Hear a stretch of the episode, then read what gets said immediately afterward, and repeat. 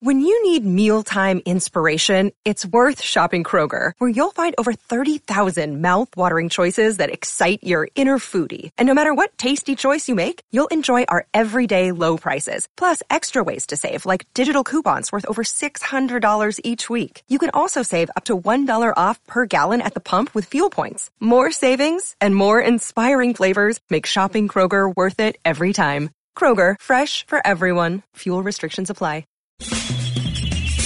This is The Other Side of Midnight with Frank Morano. They're running a strange program, y'all. Talk Radio 77 WABC. Now, here's Frank Morano.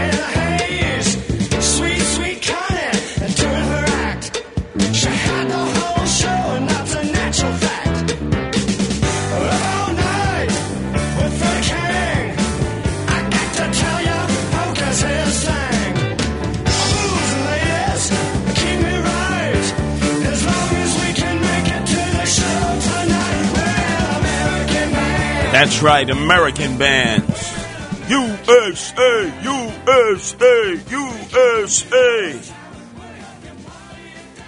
Well, I got here through the drizzle, which turned into snow. Because, uh, again, Frank Morano, that you normally hear on the other side of midnight is goal bricking, slacking, deadbeating. He is intent on matching his hero, his mentor, Buttigieg, Buttigieg, Buttigieg, Buttigieg, the failed Secretary of Transportation, who is responsible for so much of the malaise involving supplies and shipping and trucking all over America because he decided, oh, I have to be with my little baby for three months. Buttigieg, Buttigieg, Buttigieg, Buttigieg. So Frank Morano has decided he wants to be like Buttigieg. Now look at Greg Kelly, right? Greg Kelly, baby came into the world. His wife had a baby on Friday, his second daughter. He's back on the air on Monday, right? Back on the air on Monday. Uh, he wasn't gold bricking, slacking, or trying to take it, uh, take advantage of the paternity train. You know, oh, you get extra moolah shmoolah. That's right. Oh yeah, you didn't know that, did you? This is like when all of a sudden you rip off unemployment or you rip off disability. Well, you, you take SSI when you don't deserve it. And there he is. He's got his bouncing boy Carmine, now 16 pounds. Upon birth two weeks ago, he was, uh, what, 13 pounds. And he's loving every second of it. And claiming that he has postpartum depression at the mere thought that he has to leave his humble abode somewhere on Staten Island and schlep all the way into the studios here in Manhattan.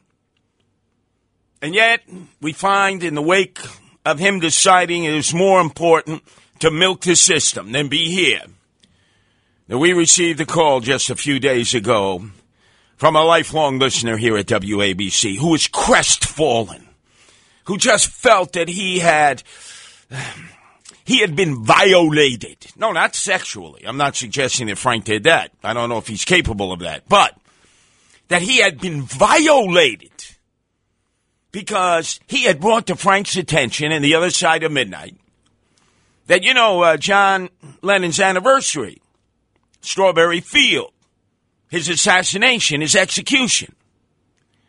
And then all of a sudden, Frank promised them, yeah, we'll do a commemoration. And what happened? There was no commemoration. So to try to make up for this, I have decided that we will honor that commitment. We will not renege. I will not do a Frank Morano, act like a politician. You know how politicians are. Although I became a politician when I first declared for the mayoralty back in May, excuse me, March, as I shook my first hand and started kissing babies. you know, without putting that Purell all over my hands. That, that proves you're a hardcore politician. But I will fulfill that commitment. And earlier tonight in the drizzle and in the snow, I went to Strawberry Fields. Yes, in the shadow of the Dakota where December 8th, 1980, John Lennon was gunned down. And by the way, I want to sort of prick all your memories out there as to what transpired because you all knew where you were and you all connected the dots as to what had transpired. And I'm going to open up the phone lines because we're going to have a full fledged discussion. I'll tell you momentarily what my experience was tonight, undercover. Hush, hush, mush, mush. I didn't even say anything because, you know, I opened my mouth. Hey, that's Curtis Sliwa, right? Nope. I wanted to be able to go in and see what it would be like. So, um, board engineer, could you describe how I am dressed, how I went into Strawberry Field? In, uh, incomanico, in, incom, uh, these five dollar words, these multisyllabic words, I'm having a difficulty with them. Uh, right now, Curtis is uh, wearing a black hoodie. Um, he has his headphones on underneath the hood, and he yeah, doesn't have his signature beret right, on right, his yeah, head. But, but, notice what kind of pants am I wearing in the winter? Look at this. Gotcha. He's wearing khakis. Right, not like Frank Morano, corduroy. And who would be wearing corduroy, and why? Why do they not?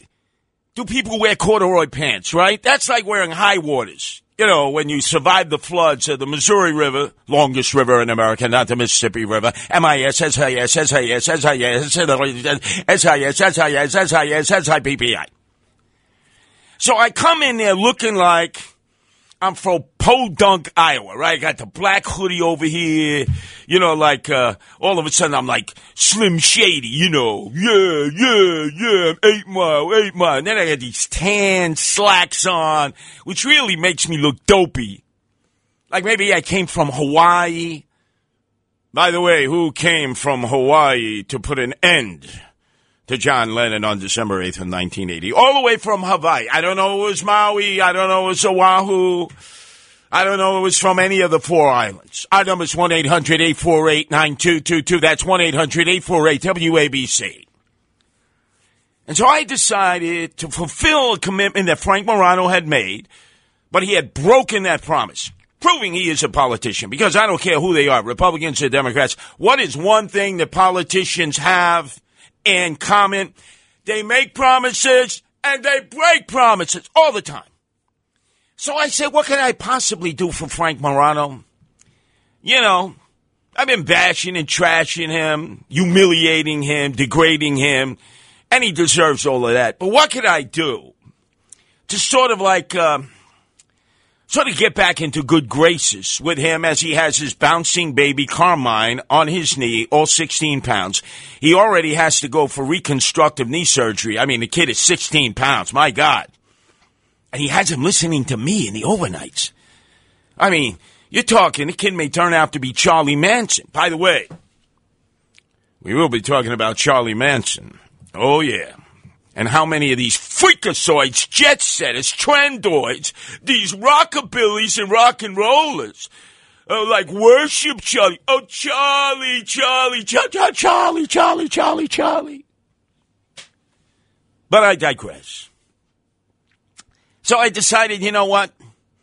Unlike Frank Morano, who made that promise and then naturally started doing uh, retrospectives on uh, Al Jolson and Eddie Cantor, instead of on the passing of John Lennon, an iconic figure. That's when New York City changed, especially with public safety. I decided to go into Strawberry Fields tonight. A little drizzle, a little snow.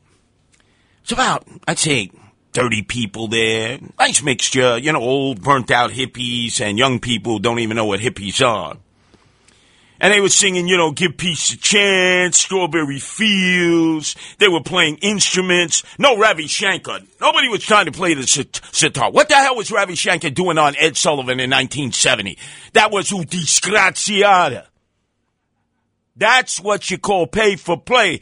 The Beatles were probably telling Ed, We don't want to see Topo Gigio on that stage any longer. And if you ever hope to get the Beatles back on the stage at the Ed Sullivan Theater, you better have this guy, this wannabe guru, this guy crossing his legs and playing the sitar that nobody liked. Ravi Shankar. You remember that?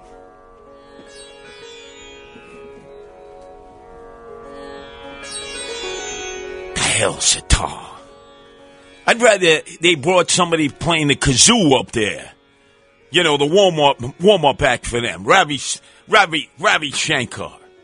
Were you as perplexed as I was when all of a sudden Ed Sullivan, instead of having Topo Gigio up there, had Ravi Shankar because the Beatles pressured him by saying, if you ever want to see us up on that stage, you better take this guy crossing his legs and playing this sitar. And you know, Ed Sullivan probably said, half in the bag, what the hell is a sitar? Oh, but if I get the Beatles, I'll do anything, right? Who the hell was this guy? Ravi Shankar. And who's that wannabe guru who is snacking on all the women? You know, pious, I'm celibate. And then these schmucks, the four Beatles, go off to the, the, the canyons of uh, the Himalayan mountains in Kathmandu, you know, outside there, northern India, in order to hang out with the Maharishi, who ends up snacking on all the women. Yeah, yeah, yeah. Oh, by the way, Pope Pope Francis said, uh, you, you know something, the sins of the flesh, don't worry about it. It's no longer a major sin. What the hell? I went to confirmation. I went to communion.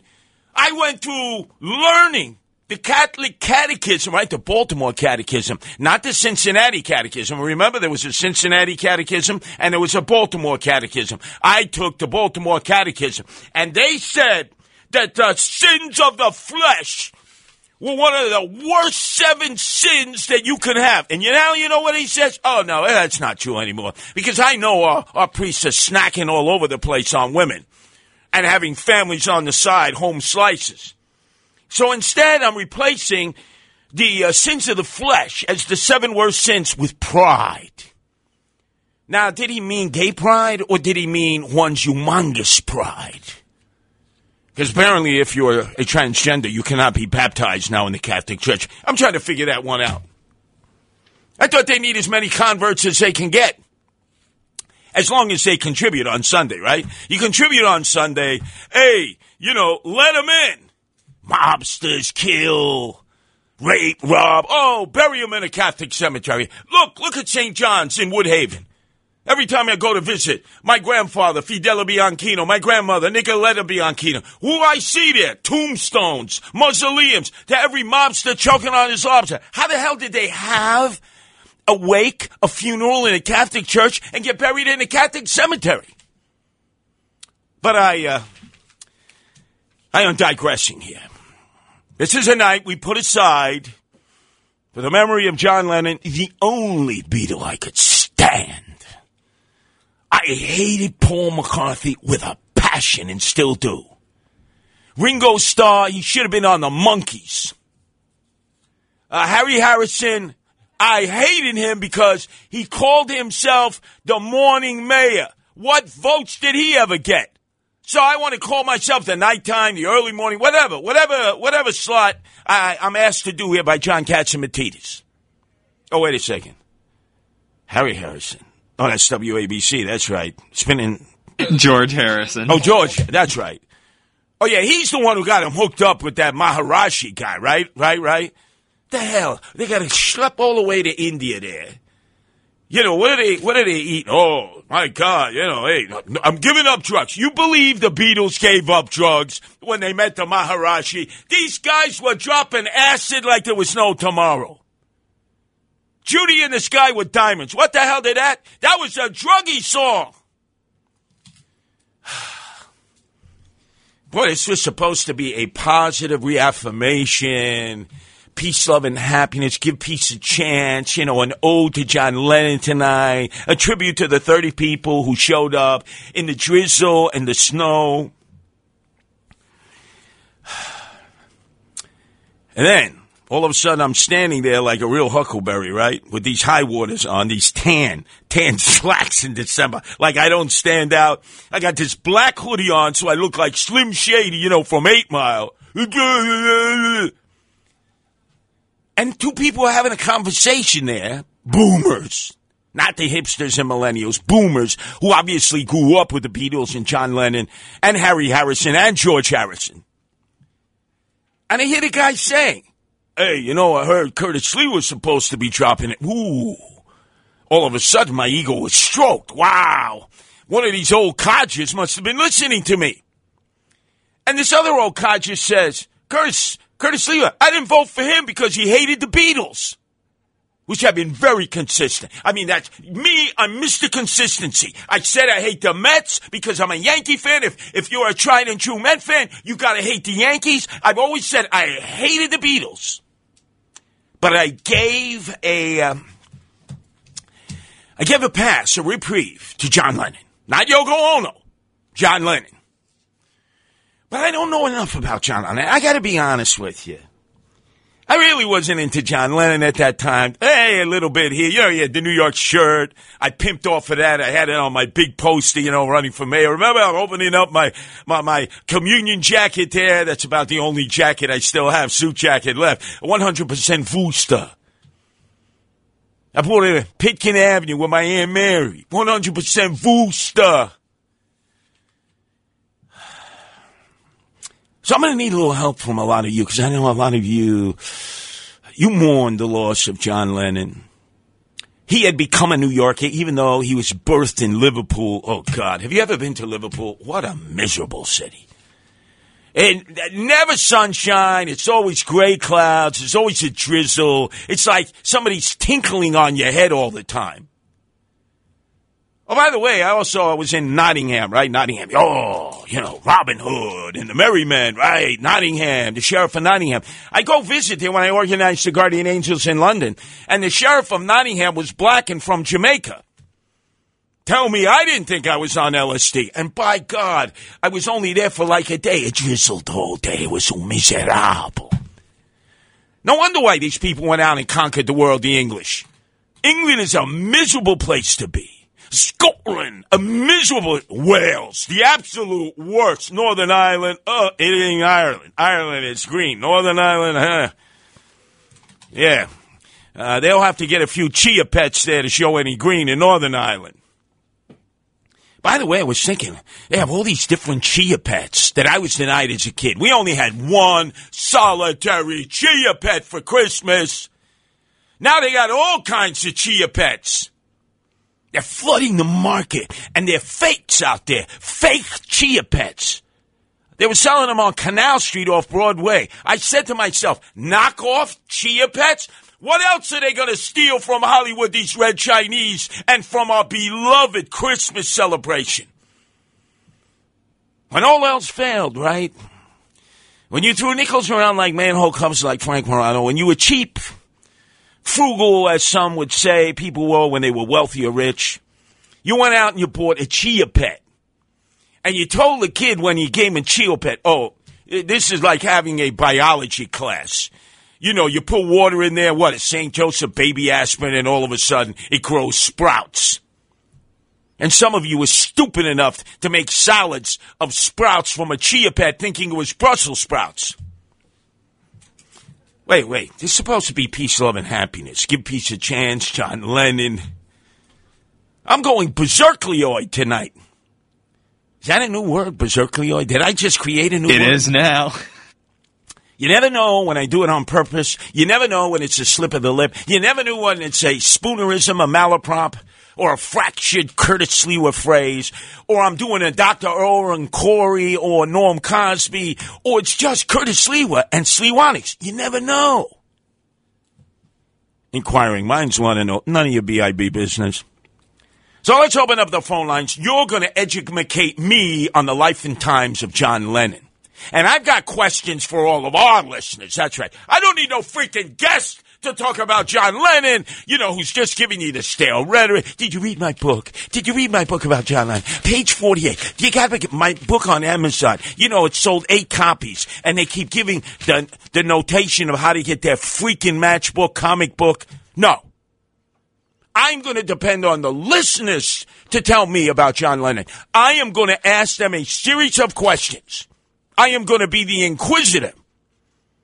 And I'm expecting all of you to respect the life and times and the legacy of John Lennon. No, no, not Yoko Ono. John Lennon. And answer my freaking questions. The first question I pose to all of you what trendoid freakazoid jet setter was actually standing outside the Dakota with the mobs of fans who were mourning on the night that it was announced that John Lennon had been shot and killed by a guy with three names? Never trust a guy with three names. Mark David Chapman, huh? What trendoid? What freakazoid? By the way, where was Yoko Ono when all this took place, huh? Not quite, I'm not quite up to date on that. I'm sure many of you listeners know. Although these are the Frank Morano listeners. I mean, I'm expecting a lot. Here's Frank Morano, who denied a caller by, by claiming, hey, wait a second, we're going to do a commemoration, a retrospective on John Lennon. And then all of a sudden, the next day, he said, psych! We're doing it on Al Jolson and Eddie Cantor instead. I'm sure that thrilled the Frank Morano uh, audience. Oh, yeah, I remember, oh, I was sitting in shul in synagogue. I remember Eddie Cantor singing in the Lower East Side. Yeah, yeah, sure you did. And I believe that they did. 1 800 848 9222. Any other night I said, uh, where did you get your egg cream without the freaking eggs and the salted rod pretzel on Cannon Street? I've been looking for Cannon Street in the Lower East Side for a month of Sundays. Where the hell is Cannon Street so I can get myself a good egg cream with real eggs? and salted rod pretzels. Can anybody out there tell me where Cannon Street is? 1 800 848 9222. That's 1 800 848 WABC. So this is Christmas. And what have you done? Another year over. By the way, uh, where was Yoko? Was she uh, sort of.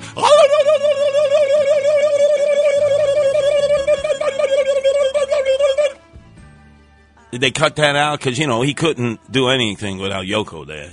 She ruined everything. Everything. Although Paul McCartney, who's in a, a purple haze all the time, what does he smoke? Like an ounce a day? I mean, the guy's always smoking reefer. Claimed that it wasn't Yoko who broke up the Beatles. Well, he, you know, for years we always thought, oh, Yoko, oh, yo, you know, a woman. You know, it's like Eve with Adam, right? They always blame the woman, Yoko. I thought it was because she couldn't sing, and, and, John wanted her to sing. You know, it's like, ooh, that's that's almost as bad as forcing Ed Sullivan to put Ravi Shankar on the guitar on Sunday evening, the number one most watched variety program in 1970. By the way, that live read I did for the Skinny Center had to be the most disjointed, longest live read that has ever been done in the history of talk radio. But let's go to the phones 1 800 848 9222. That's 1 800 848 WABC. Uh, take a chill pill out there. We're going to get to all the John Lennon and rockabilly callers out there.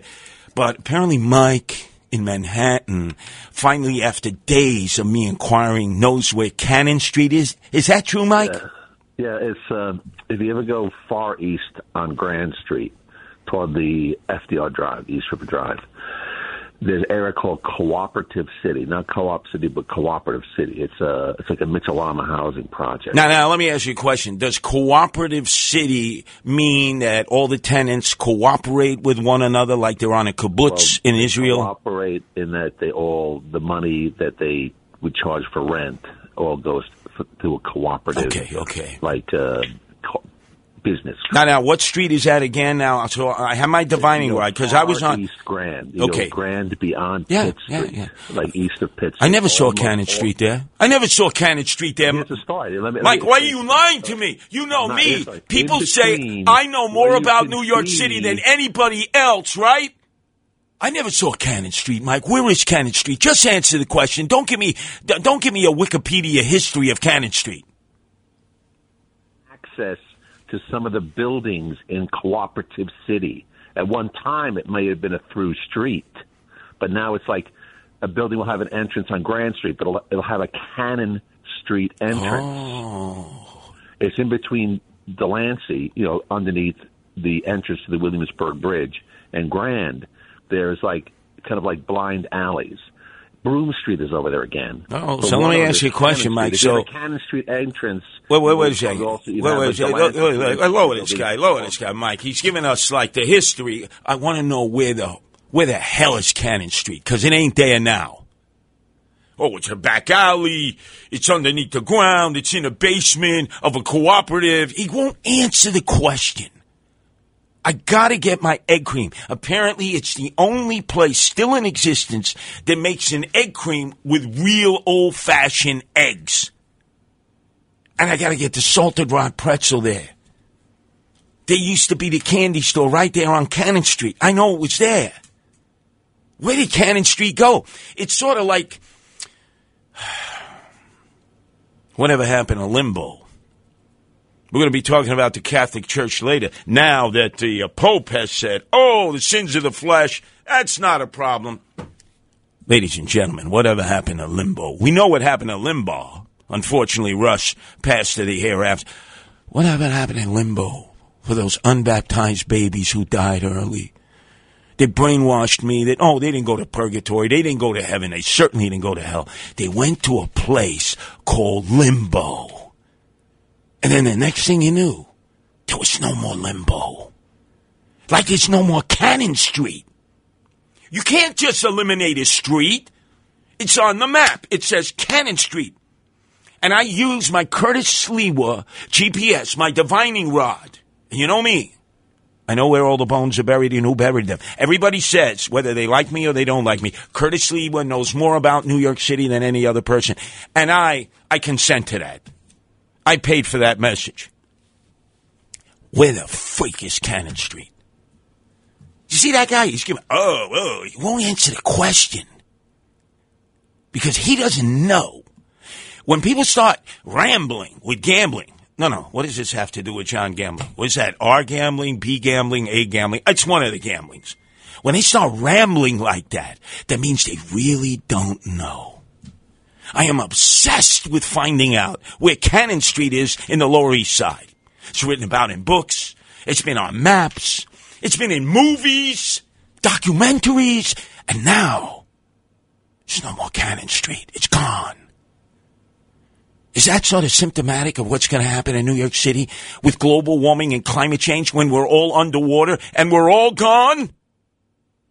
1 800 848 9222. That's 1 800 848 WABC. Let's go to Greg in Manhattan. Your turn to be heard here on our John Lennon retrospective here at WABC, the one that Frank Morano wouldn't give you. Hey, Curtis. Yeah, that's me. That's me. Yeah, yeah. I'm listen. I love John Lennon as much as you do, but I gotta say, you know, he was a really competitive guy, and you see the way he interacted with McCartney. Who, I mean, McCartney's kind of a he's a jerk, but he was very talented. But you know, you see the way Lennon was with Harry Nilsson, and there's that clip of him with Dylan. He was very competitive, and uh, uh, just what do you have to say about that? Well, I think it all goes back to Liverpool. Have you ever been in Liverpool, Greg? Yeah, it's rough, and uh, Oh, God. and I think it's interesting that the Beatles came out of Liverpool, but the Rolling Stones were like upper middle class guys, and the music was so different. Yeah, I like their music better. I really did. I like, I like Mickey, Mickey, Mickey, Mickey. My button fell off my trousers, and all the girly girlies would go, "Ooh, Mickey, Mickey, Mickey, Mickey." the guy's like eighty years old now. He's doing splits. He's jumping up on the stage. He's doing splits. What have they shot him with? Well, I bet he's got some of the the parts they took out of Madonna. They probably put them into him. Yeah, and by the way, that posterior of Madonna, what kind of shots was she taking? Because she never had big butt syndrome before. Now all of a sudden she's like Bertha Butt. Crazy. It's it's really sick, actually. Yeah, well, let me tell you, this world is getting sicker every moment. There are sickolas everywhere. But they weren't at Strawberry Field tonight. No, no, no. In fact, uh, I did record. You know, I'm a Luddite. I'm not very good at sending emails, texting. In fact, some of my emails have uh, shown up in family court, so I've decided, hey, I ain't, I ain't emailing anymore. Oh no, it costs me too much money. But now the Pope says the sins of the flesh are no longer serious. That's what I got charged with. I want a rebate, Pope. You made it seem that I had considered the worst of the seven sins, sins of the flesh, carnal sins of the flesh. And I goes, psych. Now, really, pride. Pride is the worst than sins of the flesh. Do you know how many people we would have to take with a, uh, we would have to take with a forklift because of their humongous pride. Now, I'm not mentioning any names like uh, Sid Rosenberg. I, I mean, uh, but you know what I'm talking about. You need a crane to get his ego in and out of a room.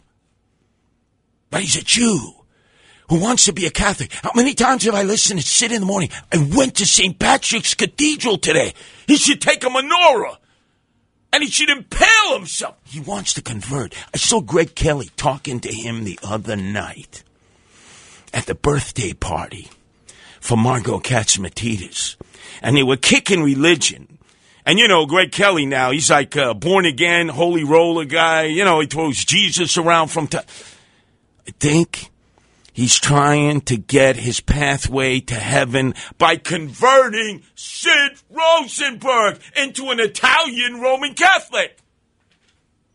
That would be Sid Rosenberg's dream come true a supreme cuisine who gets baptized at the age of, how old is Sid? 70, 75? I don't know because of all that Botox. 1 800 848 9222. That's 1 800 848 WABC.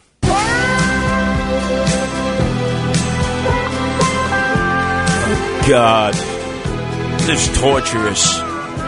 Where did you get this? From whose library? Huh? From the John Lennon Library. This is not a good John Lennon song. Go ahead, pump it up. Let me hear it. Let me hear it. Oh.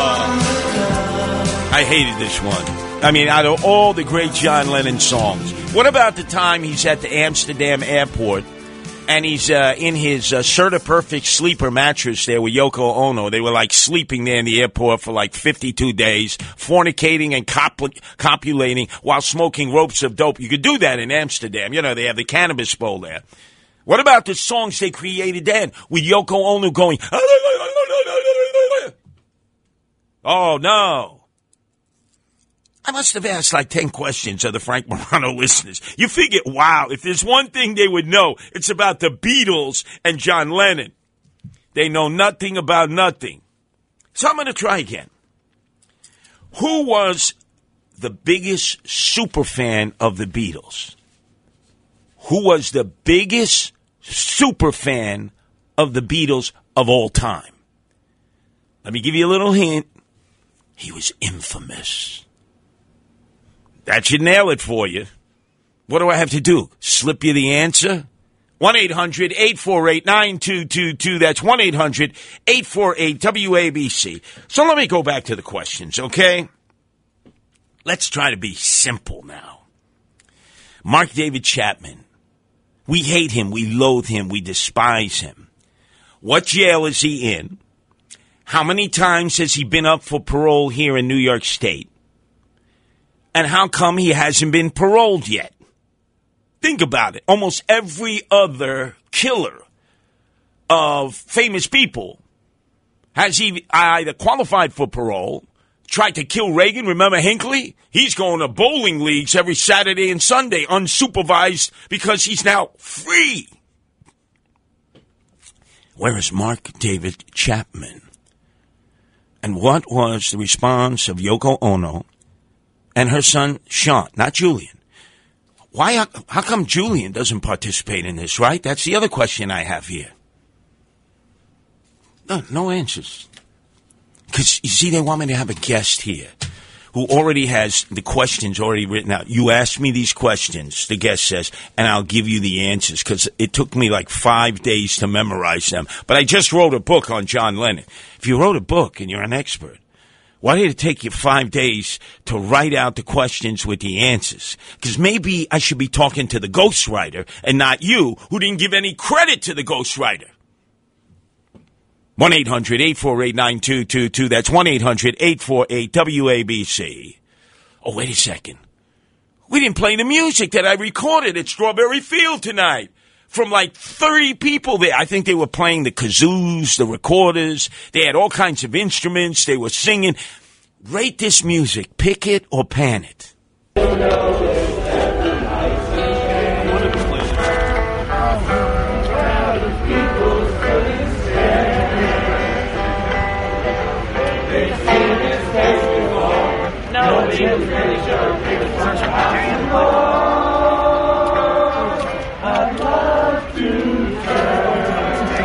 See? Did you see that on any media? Of course not. I was incognito with my tan slacks, not my corduroy, and my hoodie that made me look like Slim Shady.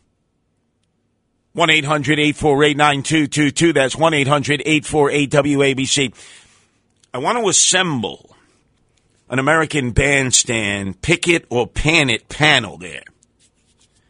That could I hear a little bit of that music here now, a little bit, and just give me an idea because this was all very creative, all on the spot. They hadn't practiced. They were coming from all different parts of the country to pay homage to the passing of John Lennon. Some had instruments that I, I wasn't even aware of. Somebody brought an oboe. The hell? Why did always the smartest kids play the oboe in orchestra? Did you ever figure that out? Oh, that means they're the smartest kid because they're playing the freaking oboe. And what what what what the the maestro goes to the oboe player like one time in the whole concerto, and they, they do one move and that's it. That's why they're smart. They don't have to practice the oboe. The hell, who the hell would want to play the oboe? And it was considered like oh, a sign of great distinction that you could bring the oboe back and forth to your house. They would actually let you take your own instrument home, not the other instruments. They had to stay in band class, orchestra class. But if you were the oboe person, you got an opportunity to wheel that oboe home. To be able to show everybody how smart, how intelligent, what a freaking brown nose you were.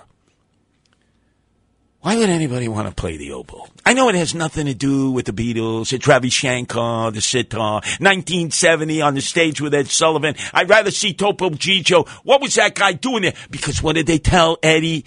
We, you will never see us if you don't put Ravi Shankar up there and lose ratings that night. Oh yeah, and all the cognoscenti would go, oh, such magnificent music. They hated it like I hated it.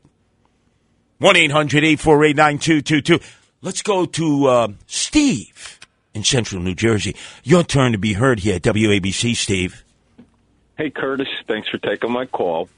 Huge Beatle fan here. Uh, hold on a second. Drop, drop, not his drawers. Drop the uh, curtain for a second.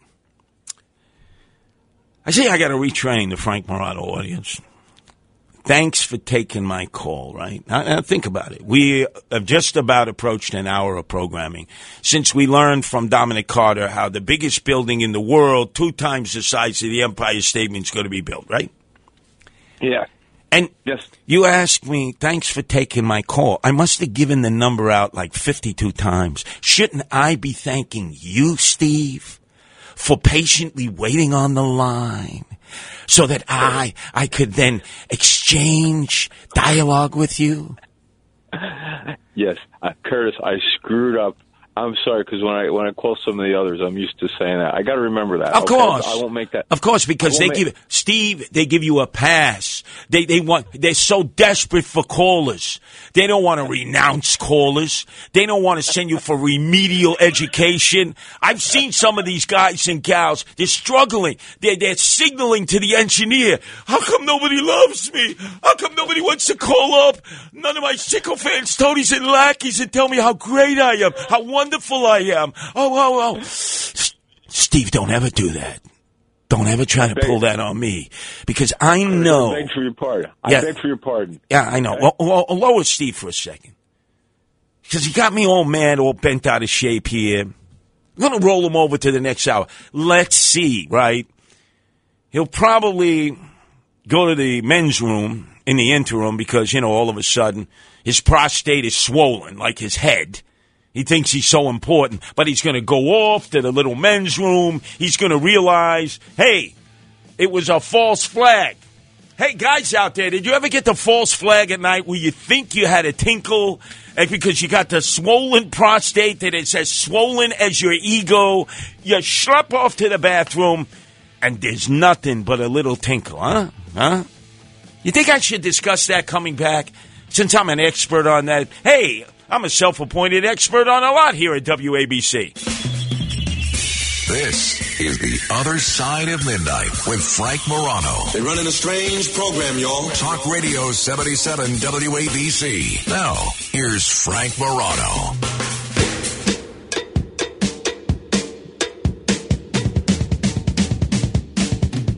Tony Harry Harrison the Morning Mayor, CBS FM. But it's Thursday. Hang in there. Weekend 101. Yeah, he was one of the Beatles. WABC. And look at this idiot board board operator. He uses a cut from WCBS. All the cuts of Harry Harrison, who, by the way, was a carpetbagger. I think he came from Illinois, lived in New Jersey, yet called himself the morning mayor of the top 40, spinning stacks of wax station in America, WABC. And you play a cut from WCBS. Now, this I'm going to report to the cat man. This is like, this is a traditor. What are you, what are you angling for a job at WCBS FM here? Yeah, why don't you go over there with uh, Scott? You know Scott? You know, you know what Scott I'm talking about? Not Scott Muni. You know what Scott? What, what Scott am I talking about? Scott Shannon. Very good. You get a Mensa prize playing a cut of Harry Harrison from WCBS. We have an entire library of Harry Harrison cuts here, calling himself the morning mayor. You just did that to piss me off, right? No, that was just the only one I could find. Probably have a, a problem finding your three piece set below your navel, too. Anyway, our numbers 1 800 848 9222, 1 800 848 WABC. As we continue on, remember I promised all of you we would do a retrospective of the life and times of John Lennon on this, the anniversary of his assassination outside of the Dakota on 72nd Street in Central Park West, where I was at Strawberry Field earlier this evening, incognito wearing my black hoodie, looking like Slim Shady from Eight Mile, and actually my tan pants. They might as well have been corduroy. Can I hear a little bit of the singing of those who had assembled? About 30 people.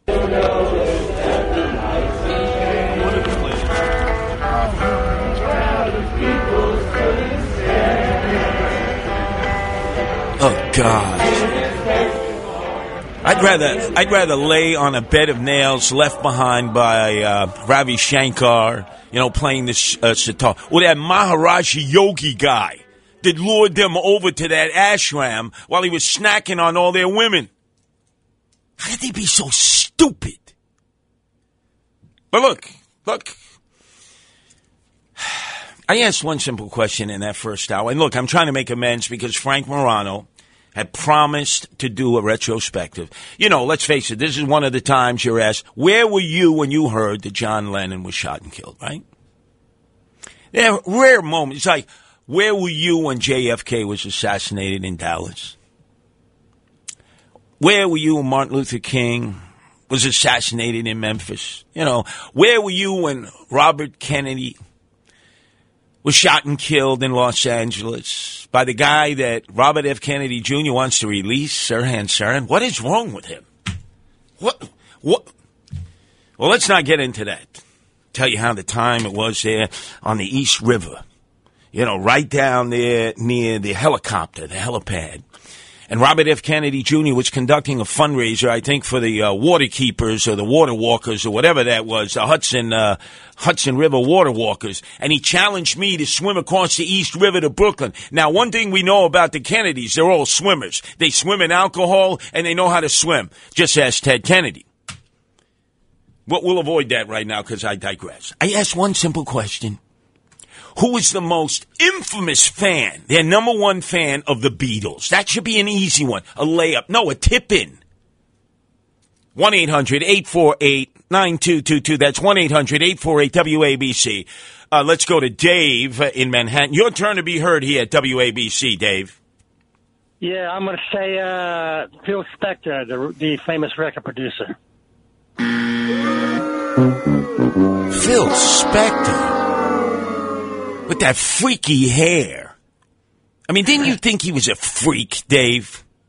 Yeah, he was, man. But you see, in the rock and roll world, the freakier you were, the more freaky deaky you were, the more accepted you were, right? Right, right. So you have all these rock and roll fans they love. I love Phil Spector. I love the Ronettes. Yeah, I did too. They were great. Oh They God, were great. Were they drop dead gorgeous man. or I, what? I, I, I love that doo-wop stuff, man. I love that. yeah, but the Ronettes, they were from East Harlem. Did you know they were from East Harlem? They were local girls. Drop dead gorgeous. Oh, yeah. Phil Spector. yeah. Phil Spector looked like a burnt out transvestite with that hair, that mile high Yeah. hair. What a freak! Yeah. Yeah, definitely. Definitely. Whatever happened to the Ronettes? I'm still asking. Whatever happened to Dawn of Tony Orlando and Dawn? I don't get the answers. I don't know. By the way, know. remember Chips? Remember Chips? Remember who uh, uh, Poncho was, right? Poncho and Chips, uh, California Highway Police. Remember that, Dave? Yeah, yeah, yeah. Erik Estrada. Remember Erik Estrada? Sure. Where was he Sure. from? I asked that question for like five nights. I didn't get one answer. Typical. It's a oh, Frank Well. Morano. He was from East Harlem too. In fact, he Yeah, dated. yeah, yeah, he right. dated one of the Ronettes. Lucky him. Yeah, I didn't know that. Oh, see, you learn. You see, unlike with Frank Morano here, you learn something when Curtis Lee was here, good, right? That's good. I nourish. I nourish your mind, your soul. I expand your universe. Haven't I expanded your universe, David? Yes, most definitely, yes. Just, admit, doubt. just admit you couldn't have been more hopelessly wrong about that answer. Admit that, David. Yeah. Yeah, I, I thought I was right, but you know, Hey, look, hey, look, we I, all make mistakes. I made a pretty good stab at it. Yeah, yeah, good. Don't, don't stab me. You know, a lot of stabbing went on in East you know what Harlem. Uh. You know what I'm saying, huh? Yeah, I know. Yeah, all right. Yeah, okay. Have a good, have a good night, David. See, I had to placate him, humor him. What the hell? Pe- Oh, wait.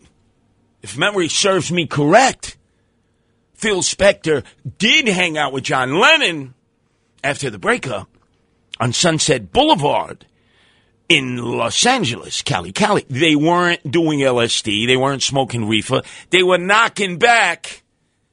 I think it was Jameson at the time. You know, I think.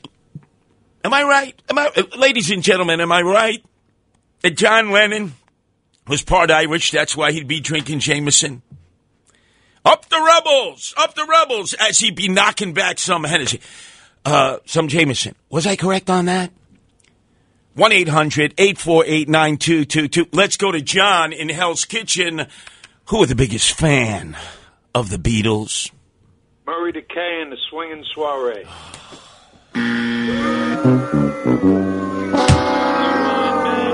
You're out of your mind. He's the one who introduced him with cousin Brucey. No, that doesn't mean he's the biggest fan. Did the Beatles dedicate? Did the Beatles dedicate a song to Murray the K, the swinging soiree? Huh? Hey, hey, Curtis, take it easy, yo. Listen, just because you're in for Frank Morano, relax. Morano's a moron, and so are you. I, I was at Strawberry Fields tonight. You know, let's give peace a chance. Why don't you come up with that song?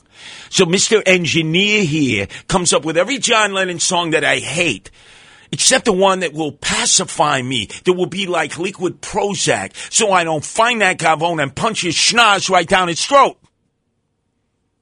Frank Morano is a moron and you're a moron.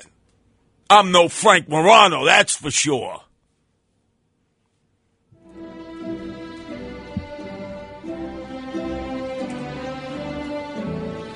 Yeah, I never graduated. I didn't even get a GED. Please. And remember, they left me back in kindergarten. Let's go to Joe. No, no, Derek.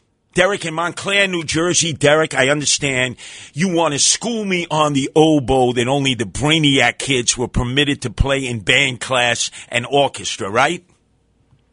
Well, um, Curtis, uh, it, um, in Montclair um, High School, that's where Joe Walsh went to school, and he played the oboe so he could get out of class early because the the whole band had to tune to the oboe.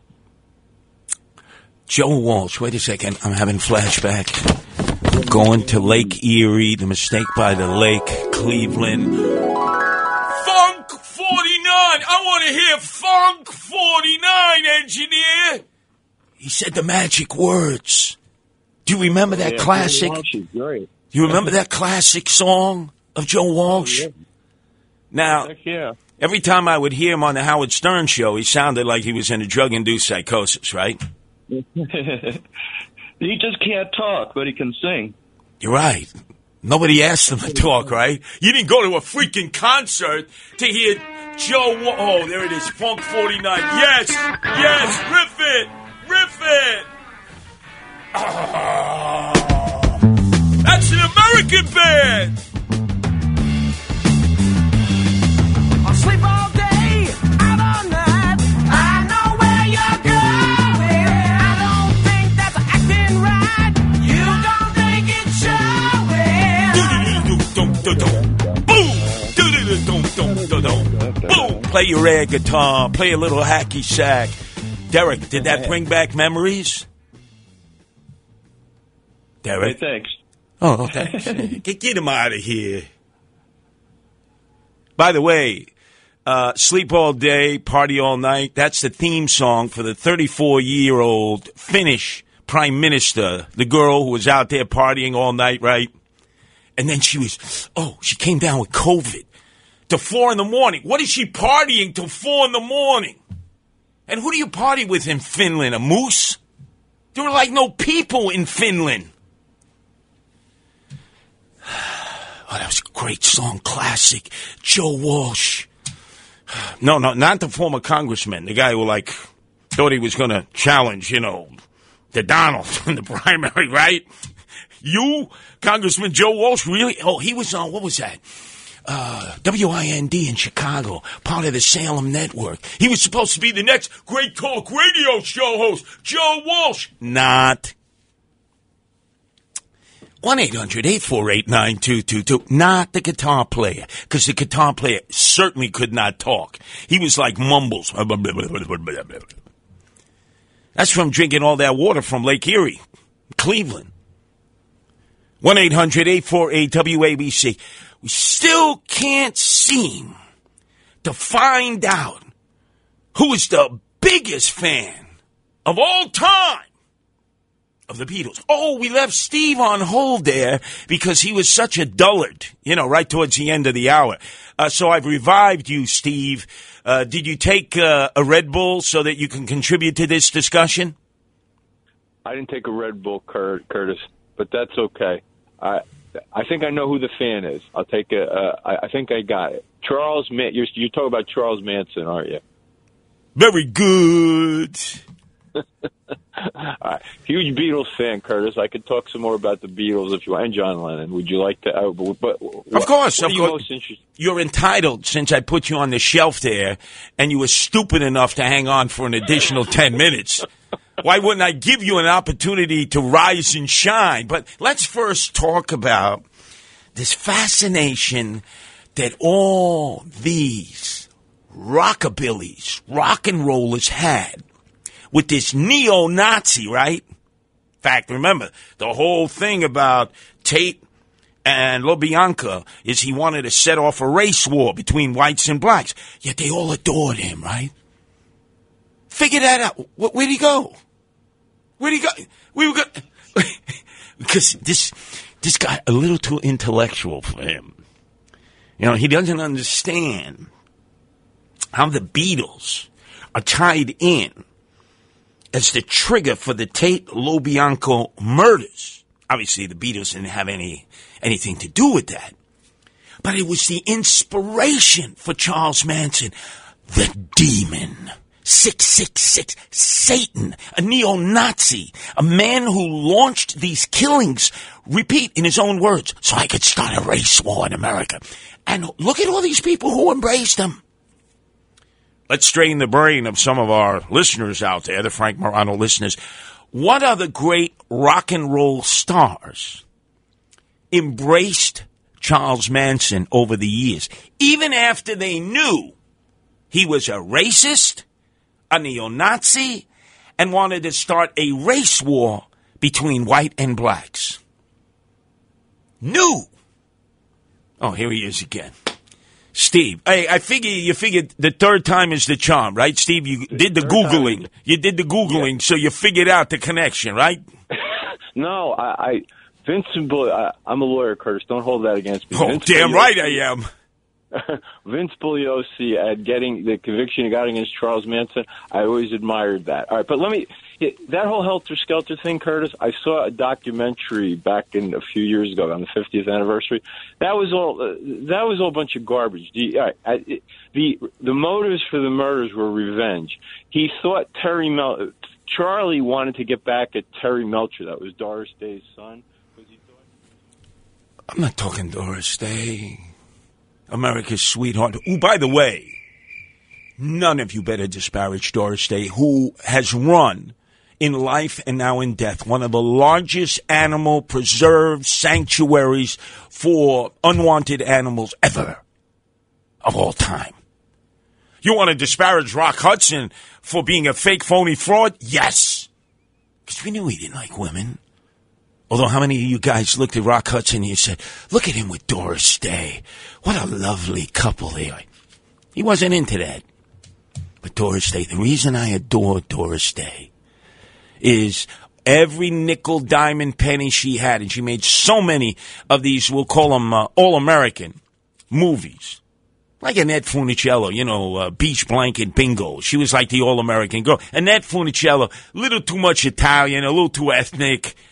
But Doris Day was the all American girl, dedicated her life to helping animals.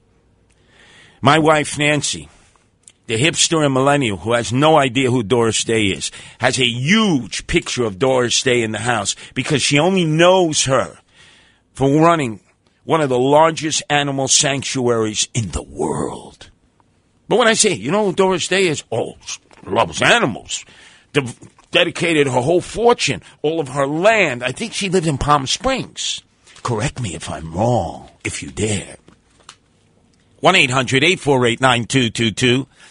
You see, this is a stream of consciousness. We start on one subject, and I'm hip hopping all over the place because I like to, at times, divert. 1 800 848 WABC. This guy knew nothing about nothing about Charlie Manson and his love of the Beatles. Now, the Beatles had nothing to do with Charlie Manson, but there were some great rock and rollers who did. One in particular that I really liked. It broke my heart. It broke. He gave he gave Charlie a Harley Davidson motorcycle, and he would jam with him on the porch, right there in Hollywood. Say it ain't so. Say it ain't so. 1 800 848 9222. That's 1 800 848 WABC. One, two, three, four.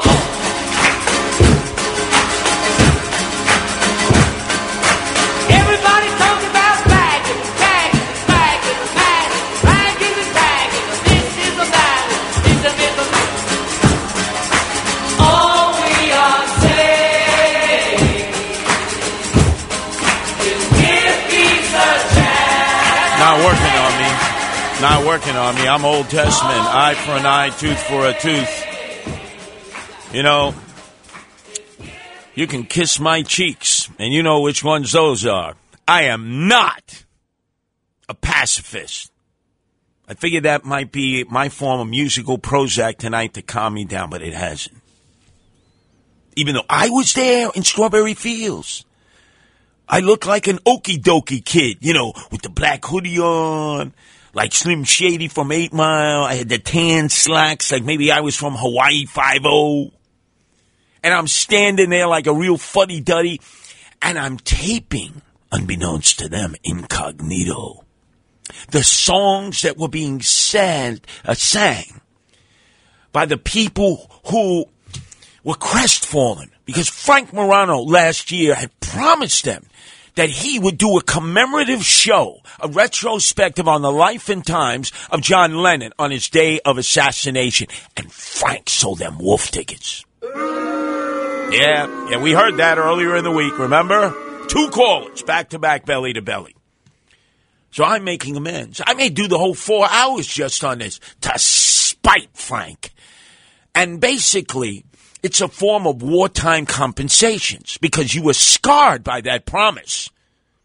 And so, you know, when somebody is a casualty in war unfairly, what do they do? They give compensation. So my form of compensation, since I have no money, is just to do four hours of a retrospective on John Lennon. But I said, who's the number one fan of the Beatles? We've been getting close, but no full cigar here. Let's go to Mikey and Howard Beach. Your turn to be heard here on WABC. Mike. Curtis, how are you, Curtis? I uh, I just wanted to tell you what a great job you do. You really, you really have me choking sometimes. You're funny. My father, God rest his soul, he loved you, uh, and he was a hard guy to make laugh, but uh, he would just bust out laughing with the things that came out of your mouth. Anyway, Mike, Mike, Mike, hold on. Being from Howard Beach, are you from New Howard Beach or Old Howard Beach? 89th, 163rd, new new side. No, it will. But the reason I was so good at getting people to laugh is because when they were planning to kill me or jap me or beat me into the ground, I had to get them laughing so I could get the hell out of there. Listen, it's a clever defense mechanism, Curtis. I got to tell you. It but is. Anyway, you made it out. You're on top of the world. I voted for you, by the way. You and I met in front of Rikers that night. Remember, I I pulled over. I'm the Teamster over at uh, LaGuardia at night. Yes. I went. You see that one? I'll be honest. I do remember because you don't meet many teachers right there on the entrance to Rikers Island. You don't. I said Teamster, not teacher. Oh, psych! Yeah, we're work. Yeah, it's okay. We're working in, in the airport at night. I'm stuck on a graveyard shift with you. Sure, it's another God. Lufthansa heist, right? Howard Beach. Oh no, no, I'm sorry. That was old memory cells. But go ahead, Mike. Anyway, yeah, I just wanted to let you know my father loved you. He, he was, like I said, he was a hard guy to make laugh, you know, and uh, he would just quietly sit there and listen to you. And he, one or two things you would say during your show would just make them die, cry out loud laughing. Yeah, you have a good belly laugh. Now, Good belly laugh. do you, know, it's good have do you have the answer to this perpetual question that I've been asking ever since Dominic Carter was telling us some black guy is going to build an Empire State Building twice as high as the one that exists?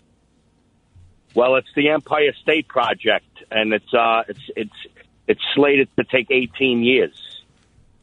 Yeah. And uh, uh, what's the side action that the Teamsters are getting on that? Come on, be honest, Mike. Well, listen, we're, we're, we're obviously going to have a representative there to make sure that no no one's cheating. Of course, you know, so that that the men, you know, and women on the job site are, you know, getting the the prevailing wage. And no, no, no show jobs, right?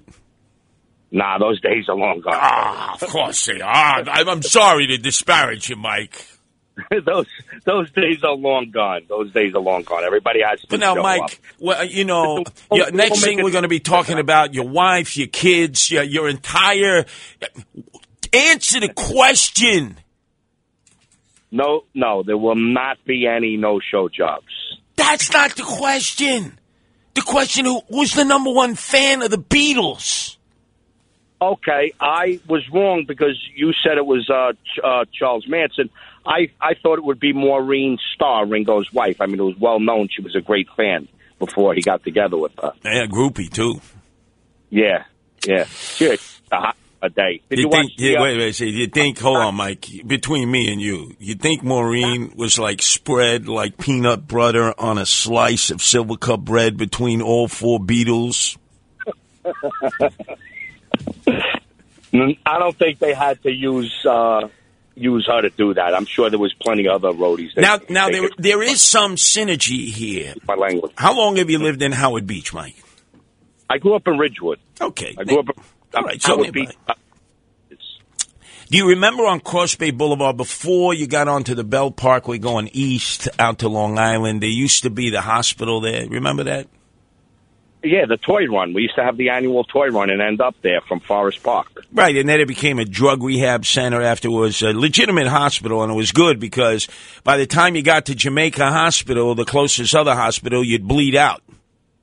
Yeah, you would have been dead. So it was a good between. So there is one thing I have in common with Ringo Starr because I really hated Ringo Starr. I thought he should have been the drummer on the Monkees, not the Beatles. But so I'm at my Aunt Mary's in Old Howard Beach, and I have an appendicitis attack. An appendicitis attack, which is like it could kill you. So my appendix ap- appendix exploded. So what does my Aunt Mary tell me as I'm writhing on the floor? I told you, Curtis, you shouldn't have swallowed those watermelon pits in in Sunken Meadow Park. I told you never swallow watermelon pits because you'll have an appendicitis attack. So they put me on the gurney. They take me to the Howard Beach Hospital that was active then. And you know what the doctor is telling me? He says, kid, you know, this is what Ringo Starr had. He had an appendicitis attack, and he was in a hospital for 12 months with peritonitis and in a coma. And then I turned to the doctor because I was in great pain. I said, Doc, not for nothing, but I hate Ringo Starr. The luckiest drummer alive, right? exactly. Yeah, Exactly. he, he was cuter than Pete Best, so we got the gig. No, You know, the I- Johnny, I- I know, I Johnny know. Bravo, the Beatles, right? That's right. That's right. Yeah, Mike, uh, I appreciate the Mike assures me that the Teamsters are not going to have any no-show jobs. And this is a guy from Howard Beach, right?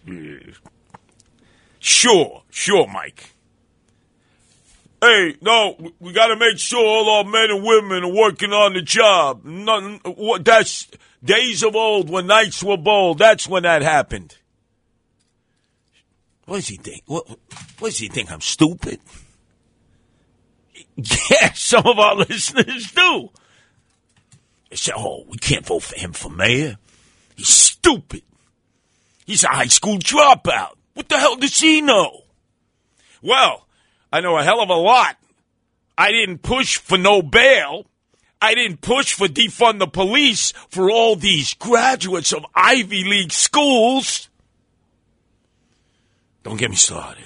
My common sense, common sense prevails. Oh, let's go to Deborah in Fort Lee. She wants to drop dime on Yoko Ono. Is this true, Debbie? Yes. Hi, Curtis.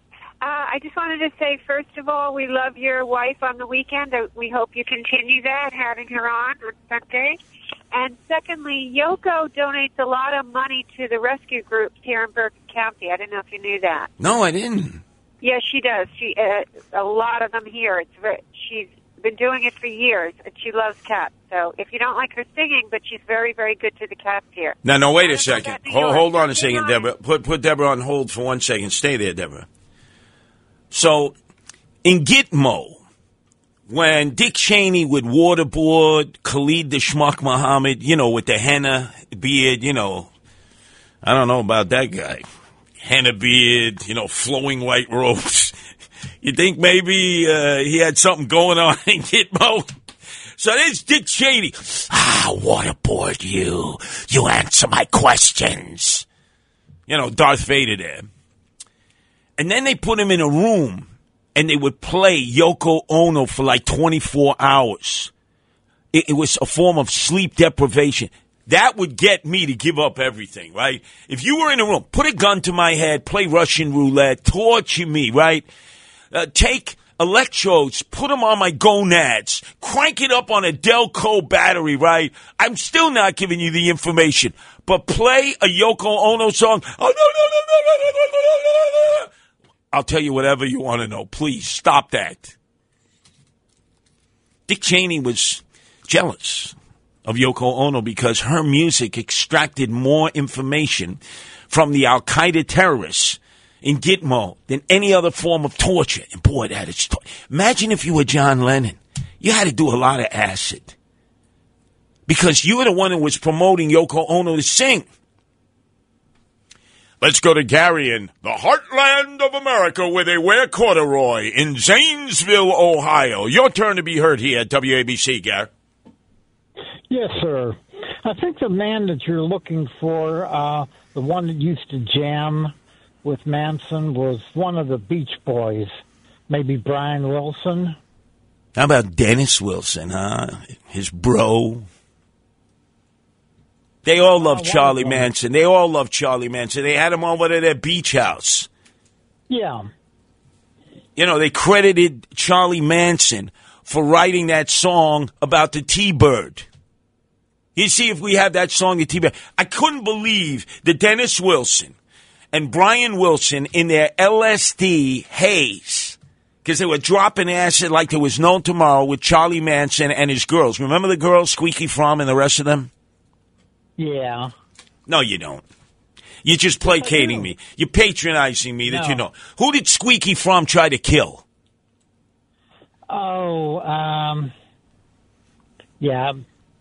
That I don't know. That's good. You're honest because you're from the heartland of America. You see, if you were from the East Coast to the West Coast, you'd be a prevaricator. You'd be a cacaround. You would lie your way out of this. But men in the heartland of America, women, they have the roots of America. You are proud enough to say on 50,000 powerful watts of sound WABC that can be heard in 38 states and parts of Canada and in the Bermuda Triangle. The last thing a sailor hears before they go down to Davy Jones's locker, and you were honest. You didn't know, Gary. I salute you in Zanesville, nowhere, Ohio, in the heart of America. So, he doesn't know. Who did Squeaky Fromme try to shoot? Simple question. You know, one of the girls or Charlie Manson. But this is the Frank Morano audience. Even if they Google it, how do you spell squeaky, huh? 1 800 848 9222. That's 1 800 848 WABC.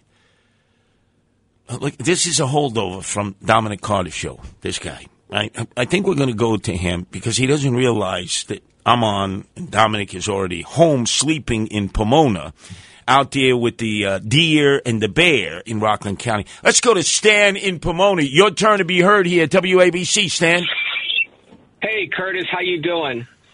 Hold on a second. First, I knew, I knew it. I knew he's a Dominic Carter caller because he hasn't been properly given remedial training for talk radio listeners, and more importantly, the one percenters of you out there who actually call. Stan, if you ask me how am I doing, I'm going to tell you I've had better days. Uh, by the way, I rarely listen to Dominic Carter. Only, you know, I'm usually working when he's on. So, uh, a second, Stan, you live, you're his neighbor. You live there right in Pomona with the deer and the bear. I do, I do, and the coyotes and the owls and the and the hawks.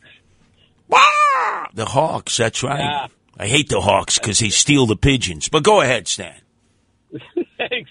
Uh, so, uh, Curtis, there was uh, I I follow uh, on Facebook law enforcement today, and there's an article that came out today or yesterday, I should say, that really just uh, jaw dropping as regards to you know the whole uh, Trump fiasco in January sixth.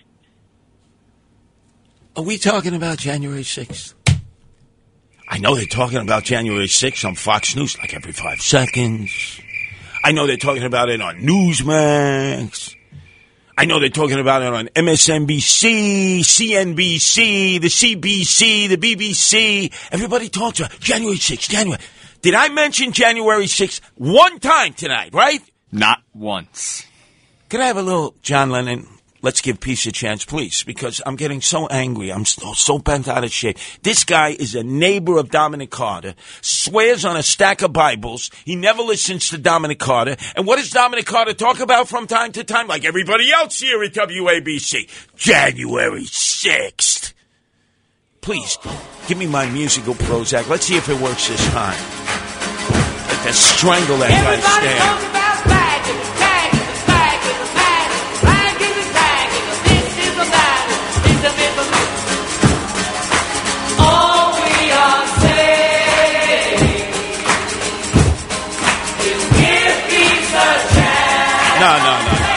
Only thing that the uh, the guru that you follow there, was that? The Maharishi Yogi there.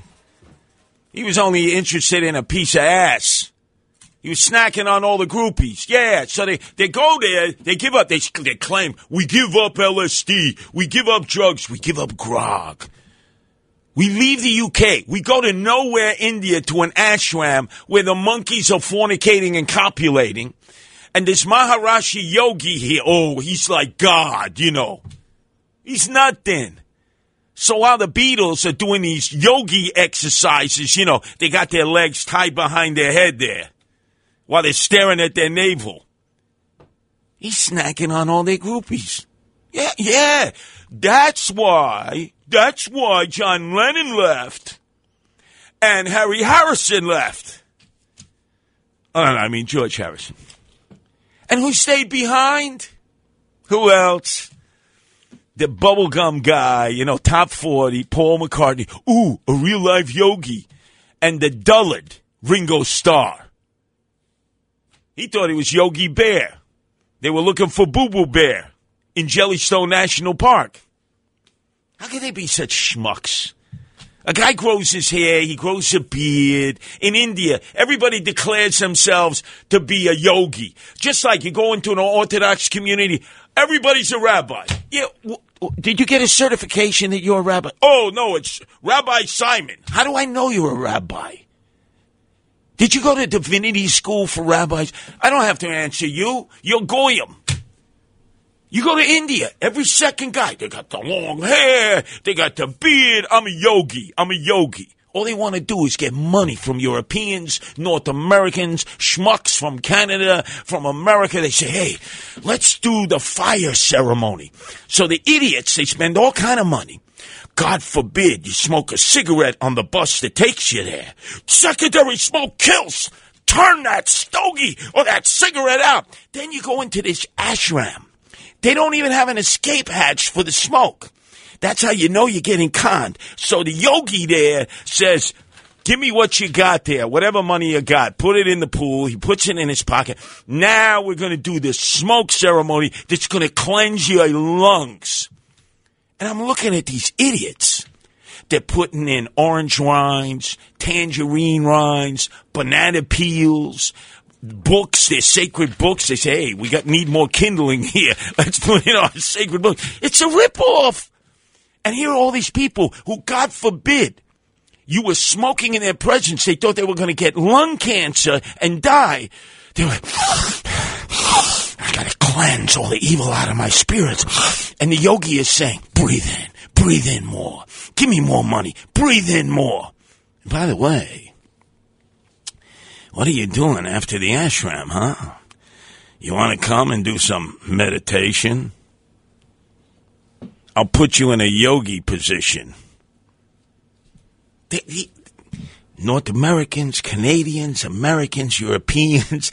What idiots. I saw this for myself. Going from Bombay, aka, what do they call it now? Mumbai, Madras, and Pondicherry. Let's go to Bill in Queens. Uh, Bill, you know uh, about Squeaky Fromme, one of the many ladies following the neo-Nazi, the man who tried to start a race war, loved by everyone in rock and roll, Charlie Manson? Yes. And the only reason why I know that uh, she tried to take a pop at Gerald Ford was because he was folding my newspapers. I must have had about 140 Newsdays that I had to deliver, putting rubber bands on them, and uh, think it was on the front page. I had to be sometime in 75 because I think he was running for election in 70, uh, 76. Yeah, that sounds right. Yeah, A, bit, a little bit of a purple haze there, right, Bill? No, actually, I fell asleep listening to uh, what's the name? Rita Cosby. Rita Cosby.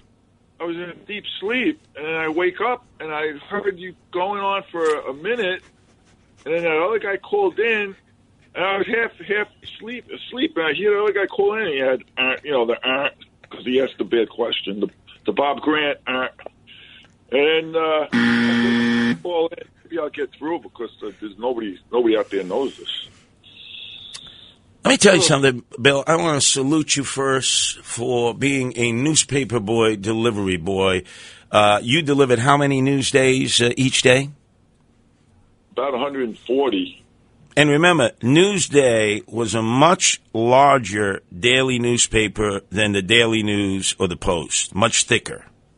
It was an afternoon paper too at the time. Yes, I remember that well. You know what I used to deliver in the summer? I would deliver a hundred and sixty-eight daily news Okay. each day, 182 on Sunday. And then to augment my meager income, because when you went around trying to collect, you know, everybody was a deadbeat. I'll see you next week, kid. Hey, I'll double, I'll give you a double tip next week. I, I, I- I don't got you this week. You came a little too late. Did you ever have that problem collecting, Bill? All the time. Thursday, Friday, Saturday, and sometimes uh, a couple of people, weeks. Yeah, and, and, and meantime, you're having to pay for the papers. So you're having to declare bankruptcy as a newspaper boy. Yep. And then About- you carry deadbeats. Right, and then you would hope you were related, you know, to like somebody in the Bonanno crime family who could come with you, and you know, who was like good at collecting on a vig, and they would say, "You don't give the kid his money, I'm gonna burn your freaking house down."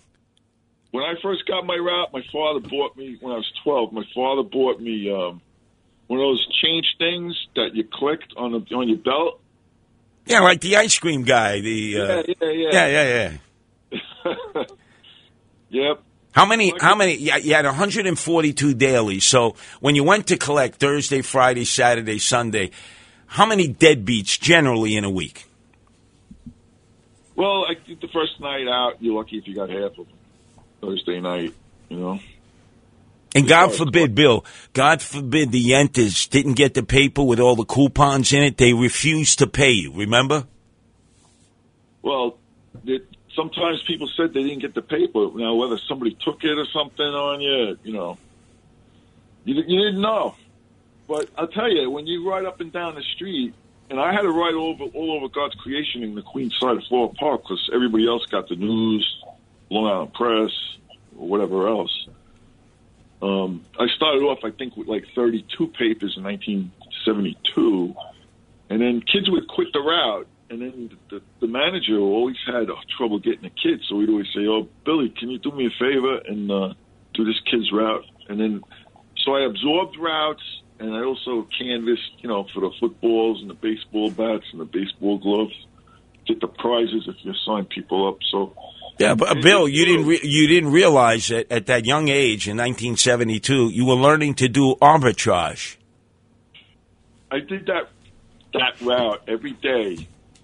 I felt I felt like I was in the army. Rain, snow, sleet, like the mailman. You go out there, you get soaking wet, you learn to live with it. It felt good, and you get home and you're like, ah, another day, I got it done. Yeah, but still, Bill, you had to deliver. We see the post guys and post gals. Sometimes they dump the mail, they put it in their garage. They don't deliver it for for years. Remember? I, you know, I couldn't believe that when you hear that on the news the last couple of years. I'm like, holy cow, what the? Try not delivering your paper one day on your route. One day, right? You decide I'm just going to dump my papers. They No, show up. They show up at your house with pitchforks. You know, my old man used to deliver the press. He was born in like '36. He did that when he was a kid. And you know, if I didn't do my route right, you know, he wanted to do it. Yep. And and Bill, I used to in the afternoons in the summer deliver the Long Island Press in Canarsie. You know why? no, I don't know. It had all the racing results. It was like a cheap racing form for a nickel. All the degenerate gamblers were waiting. Oh, I got to get to parimutuel, you know, because there was no simulcast back then, so you had to depend on the newspapers when you were betting in your wire rooms with your bookies. I got the last issue of the Long Island Press the day they announced that they were going out. Oh. It in a box somewhere at my house. The day the Long Island Press died, It's like when WABC, right, the day the music died, uh, the Long Island Press, how many nickels. And you know, these degenerate gamblers, you know what they would tell me when I go to collect on Friday and Saturday, Billy? Say, hey, you know, I lost it all at Aqueduct. You feel sorry for me. I, I, I'll I'll get a winner next week. I said, pal, you couldn't pick a winner if your life depended on me. Just give me a quarter. Something. Guys that delivered the press had it made because the paper was was pretty light all the time, and they could just flip them and and you know. Yeah, and not only that, the Long Island Press had news from like four days ago. The only reason you got the Long Island Press, they had no Long Island news. It was because it was a cheap racing form. All the degenerate gamblers, like they would get the Bulldog edition of the Daily News. How many of you would wait at your local candy store luncheon at 10 o'clock at night for the Bulldog edition of the Daily News? Had a little pink at the top. Had nothing to do with being gay or straight. Had a little pink, pink top. Why did they call it the Bulldog Edition? See, let's really strain the brain of our Frank Morano listeners. Why did they call it the Bulldog Edition of the New York Daily News? 1 800 848 9222. That's 1 800 848 WABC.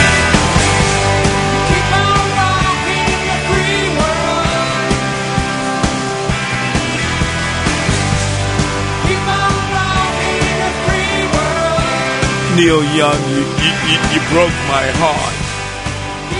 I love Crosby, Stills, and Nash, and then all of a sudden you did the unthinkable. And they banned you from the USA and sent you back to Vancouver, British Columbia. So then it was CSN instead of CSNY. We're going to continue on our retrospective, our commemoration, to make up for all the times that Frank Morano promised his listeners that there would be a commemoration on the day that John Lennon was assassinated. And all he wanted to talk about was Al Jolson and Eddie Cantor. Instead of Eddie Van Halen, he's gone, yeah. You see how he plays the guitar? Psych.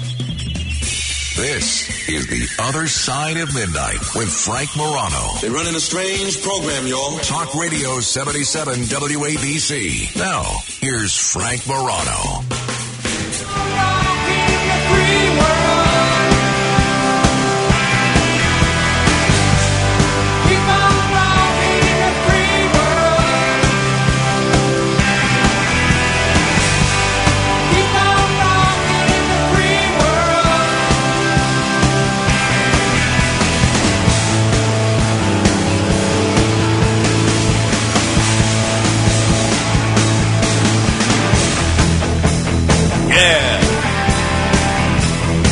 This is where it's at.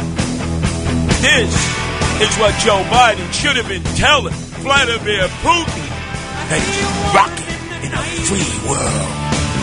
With a baby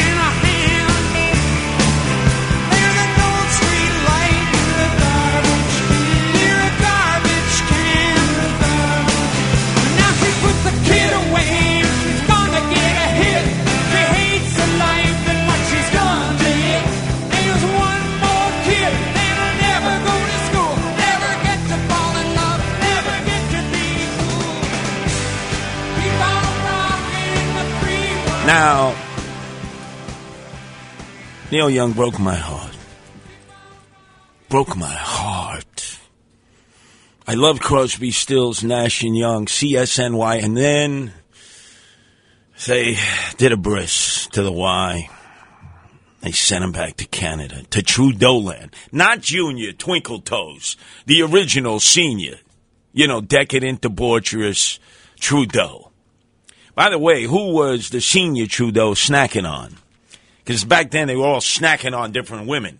Who was the senior Trudeau snacking on when he sent tanks into the streets of Quebec, into Montreal, because of Rene Levesque and the Quebecois, who were separatists who wanted to break away from English speaking, oh Canada. Boy, that's asking a lot of the Frank Morano audience. That's a History Channel question. Anyway, 1 800 848 9222. That's 1 800 848 WABC. So, Neil Young was staying in a house on Sunset Boulevard in LA, Cali, Cali. Not far from the notorious, infamous Chateau Marmont, which had the cottages. Remember where Belushi went and some of the other trendoids, Robin Williams and so many others? And it would be shot up with speedballs, a combination of heroin and cocaine. And John Belushi got shot up and he died. But a few blocks away, at this old broken down house with a porch, jamming on the porch, you'd walk by there. You said, Oh my God, that's Dennis Wilson of the Beach Boys. That's Neil Young. And you know who was jamming with him, playing guitar and singing? Charlie Manson. And you know who Neil Young's backup singers were? Those female backup singers rocking in the free world? Squeaky Fromme. And some of the Charlie Manson women. Think about this. These guys, well, especially Neil Young from O Canada, ultra liberal, ultra progressive, hanging out with a neo Nazi, you know, with the Nazi swastika in his forehead. Geraldo Rivera would schlep up every year to Vacaville prison, Northern California, prison for the crazies. And he would do the interview with Charlie Manson, right? And you say to yourself, this guy's a nut job. He's a screwball. Why would Dennis Wilson be hanging out with him saying, oh, he's a great musician. Should have a band of his own. Neil Young gave him a brand new Harley Davidson to Charlie Manson, which he parked right outside of that psychedelic shack. That's where it's at on Sunset Boulevard. Everybody knew it.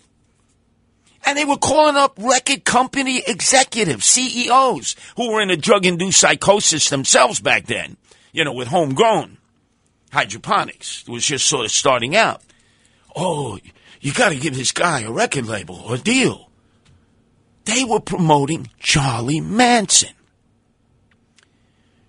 And which Beatles album did Charlie Manson say? It was almost like the son of Sam, who remember up in Yonkers said the dog was talking to him. Sam told him he had to go out there and kill. This screwball, Charlie Manson, said he was listening to this particular Beatles album that instructed him on what he and his groupies and his family, the Manson family, would have to do. Now, the Beatles had no relationship with him whatsoever. Do you think you could answer that question? As we try to make amends, we try to make up for the lack of sensitivity and empathy that Frank Morano wants to talk only about Al Jolson and, and Cantor instead of the day, December 8th, when John Lennon got assassinated outside of the Dakota. And let me tell you, times changed. Before that, people of his status would walk around the city, no bodyguards. They didn't need it. After that, whew, it went all downhill until Rudy Giuliani rescued the city. 1993 when he was elected mayor and turned us from the murder capital into the safest big city in America. It really did start with the assassination of John Lennon. 1 800 848 9222. That's 1 800 848 WABC. Let's go, if we can, to Roy, who's calling from Greenwich. Is this Greenwich, Connecticut, Roy? This is Connecticut. What else has a Greenwich? Greenwich Village, you mean? All right, I, I want to ask you a question because the few times All I've tried to go up uh, to Greenwich uh, on the New Yeah. England Thruway, I take the exit and they have a gate, you know, and they have one of these select men with the lime green pants and the lime green jacket and the logo telling me, you're an urchin. You can't come here. In fact, with- Nobody tells you that. yeah. You have to pay to go to those beaches, right? Like Todd Beach and all those beaches. Oh, the beaches. Oh, yeah, the beaches. You have to pay. Either you live in the town or you have to pay something, or if it's you, they won't let you on anyway. Yeah, you don't you don't want people from the Bronx coming Listen, up to the Jerry beaches. huh? Girard. I worked with Jerry Girard. He did the sports on Channel 11. He Yeah. did the Minute News. And uh, I used to get the Daily News, the first star, about 9 o'clock. I used to shoot the picture we used to put it on Channel 11. Wow. That the Bulldog was available. And the Bulldog was named that because people went out with their dogs, walked the dog, and bought the first star edition. You couldn't be more hopelessly wrong. So Roy, who was running the Bulldog edition over the WPIX Channel 11 when they were in the Daily News building, right, Roy? News building. Yeah. And you know WPIX, the radio station, was in a chicken coop on the roof of the New York Daily We News on building. 28th floor. It was called the Pix Penthouse. All my friends worked there. And they were like snacking on women, right? Groupies coming up there, right? Come on. well, on. you know, FM had a small staff. You could run a whole station in those days with eight people. It was the AMs that had the big staff. I got to tell you a story. You're talking about ahead. FM. You know what FM stands for, Roy? Uh, FM, uh, frequency modulation. You you bought into that propaganda. Frequency modulation. no. It means What does it stand for? feeble minded, fornicating madly, freaking morons, and free marijuana.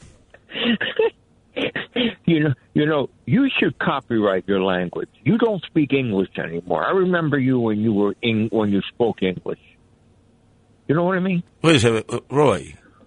What? I never spoke English. What the hell are you talking about? This is Curtis Sliwa. When have I ever spoken the Queen's English? I speak Sliwanics. It is a language that I've created of spoonerisms, malaprops, fractured phrases.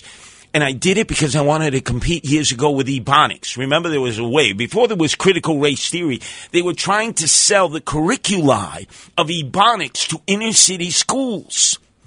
And I wanted to halt that, so I said, why not a curriculi of Sliwanics?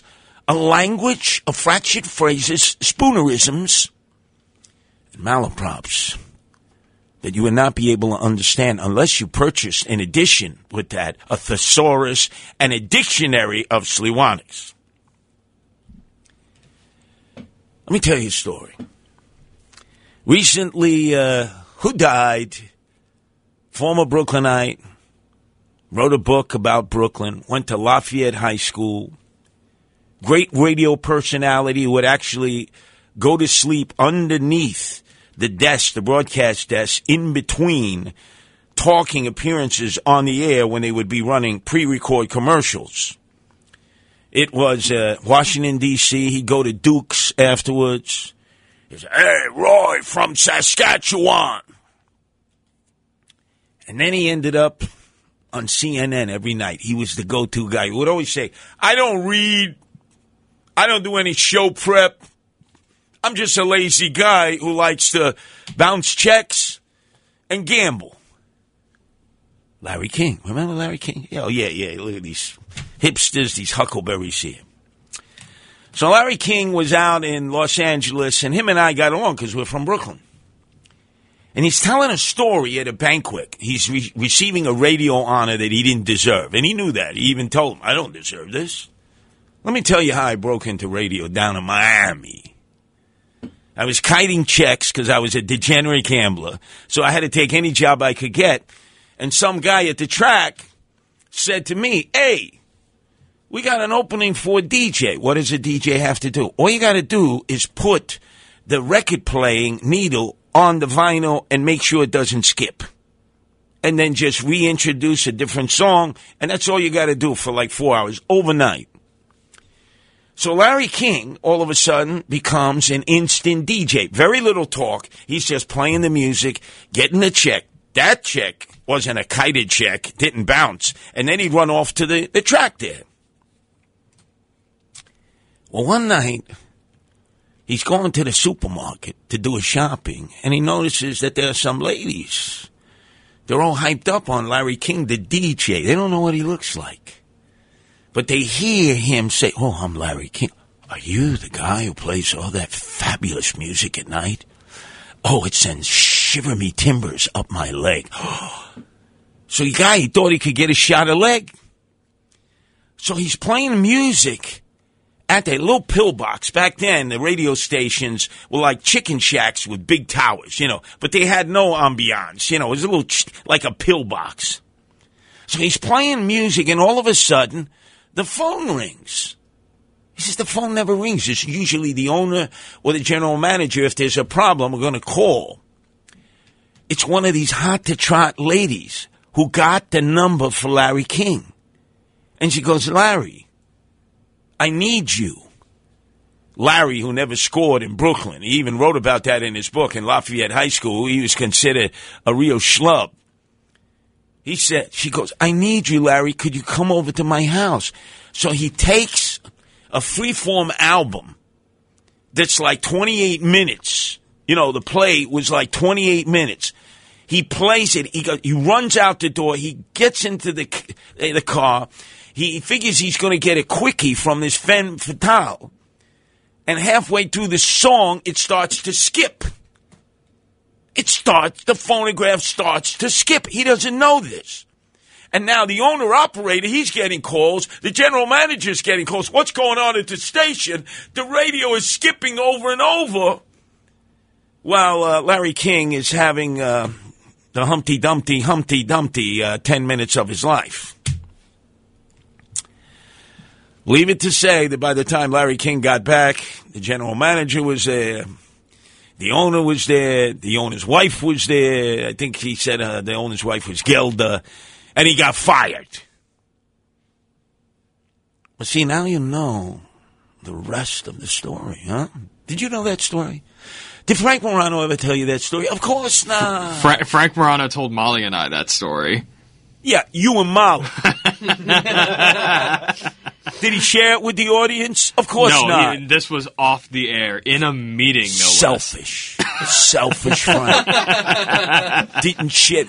Now, on the day that Larry King died, don't you think when he was sitting shiva there with the Hamantashen for eight days for Larry and his what, his eighth wife, ninth wife, I forget how many wives. They all look the same, by the way. All look the same. Now, I look, I've had multiple wives. None of them look the same. Larry King, the the wife would divorce him, and he'd go out and he'd find someone with the same specs who looked exactly like his last wife. So the question is here. We know that Larry King died, right? We know that people were sitting shiva. Why didn't Frank Morano share that story with his audience? Why did it take me, how many years later, to share that story? You think that was a little selfish?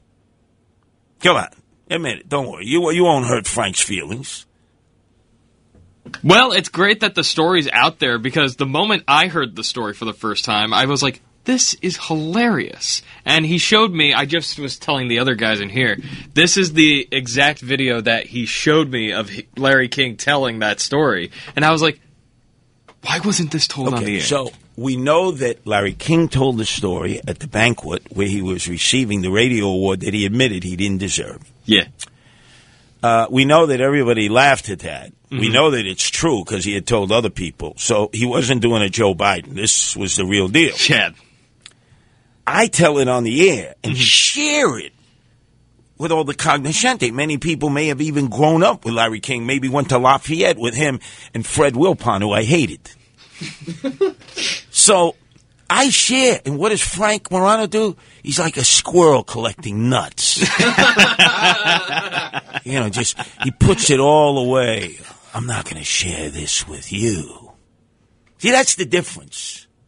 I believe in share, share alike. You invite everyone in on the joke. Right, but Frank Morano, he's going to keep it and then forget about it and never tell that story.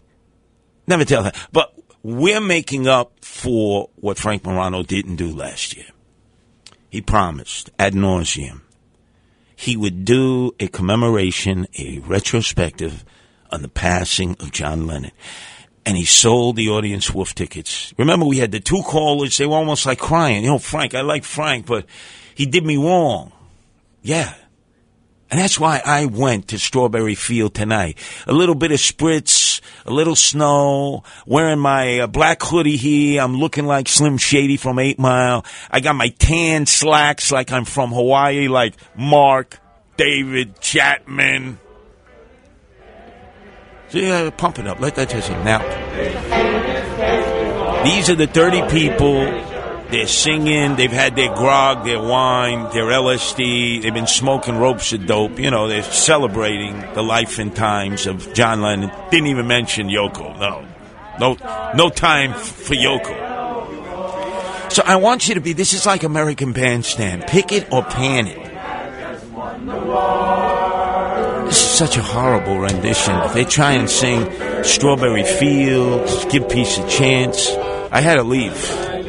I tell you, I was getting nauseous. I had to leave. I'm sorry. Maybe some of you were there tonight. And you said, who is that guy there in the corner with the black hoodie? And who would be wearing tan pants in the winter that look like corduroys? And why the hell would anybody wear corduroys? The last person I saw wearing corduroys in the summer was Frank Morano after he had his eighth martini.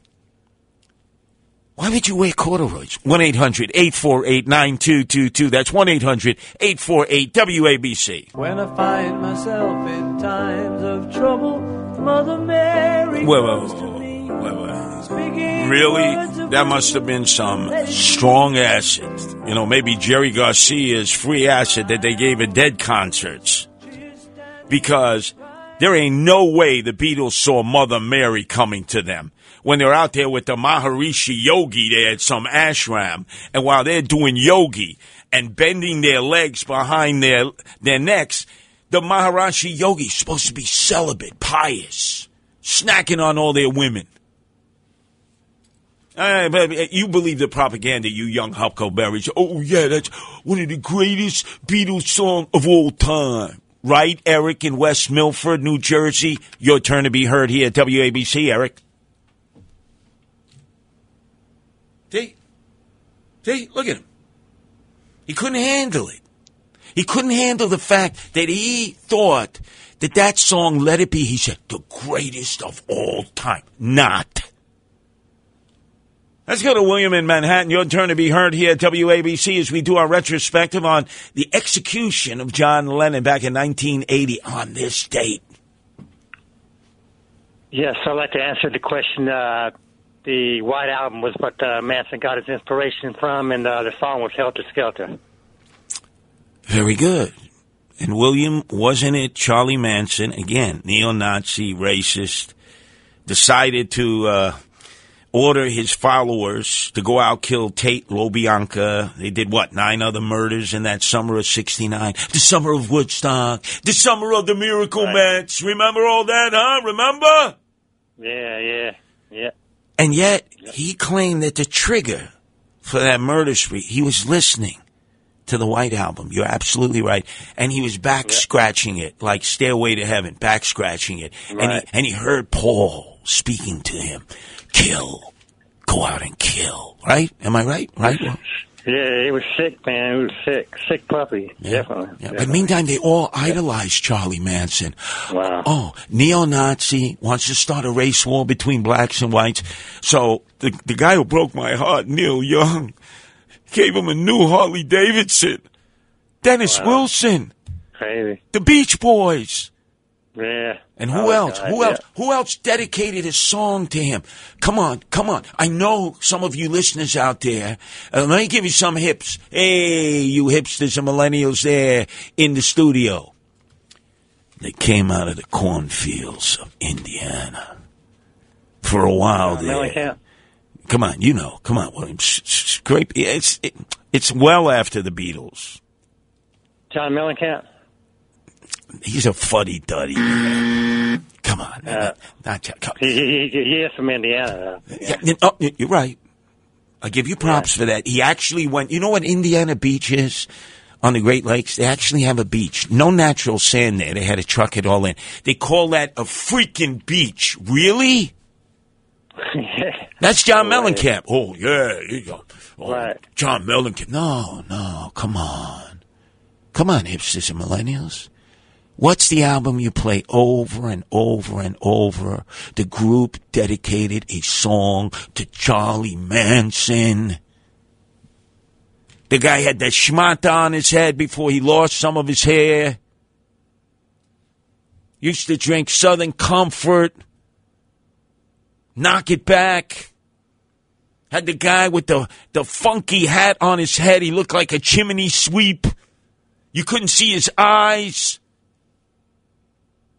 His name was Slash. Do I need to bring you to the promised land? Guns and Roses. Oh, wow.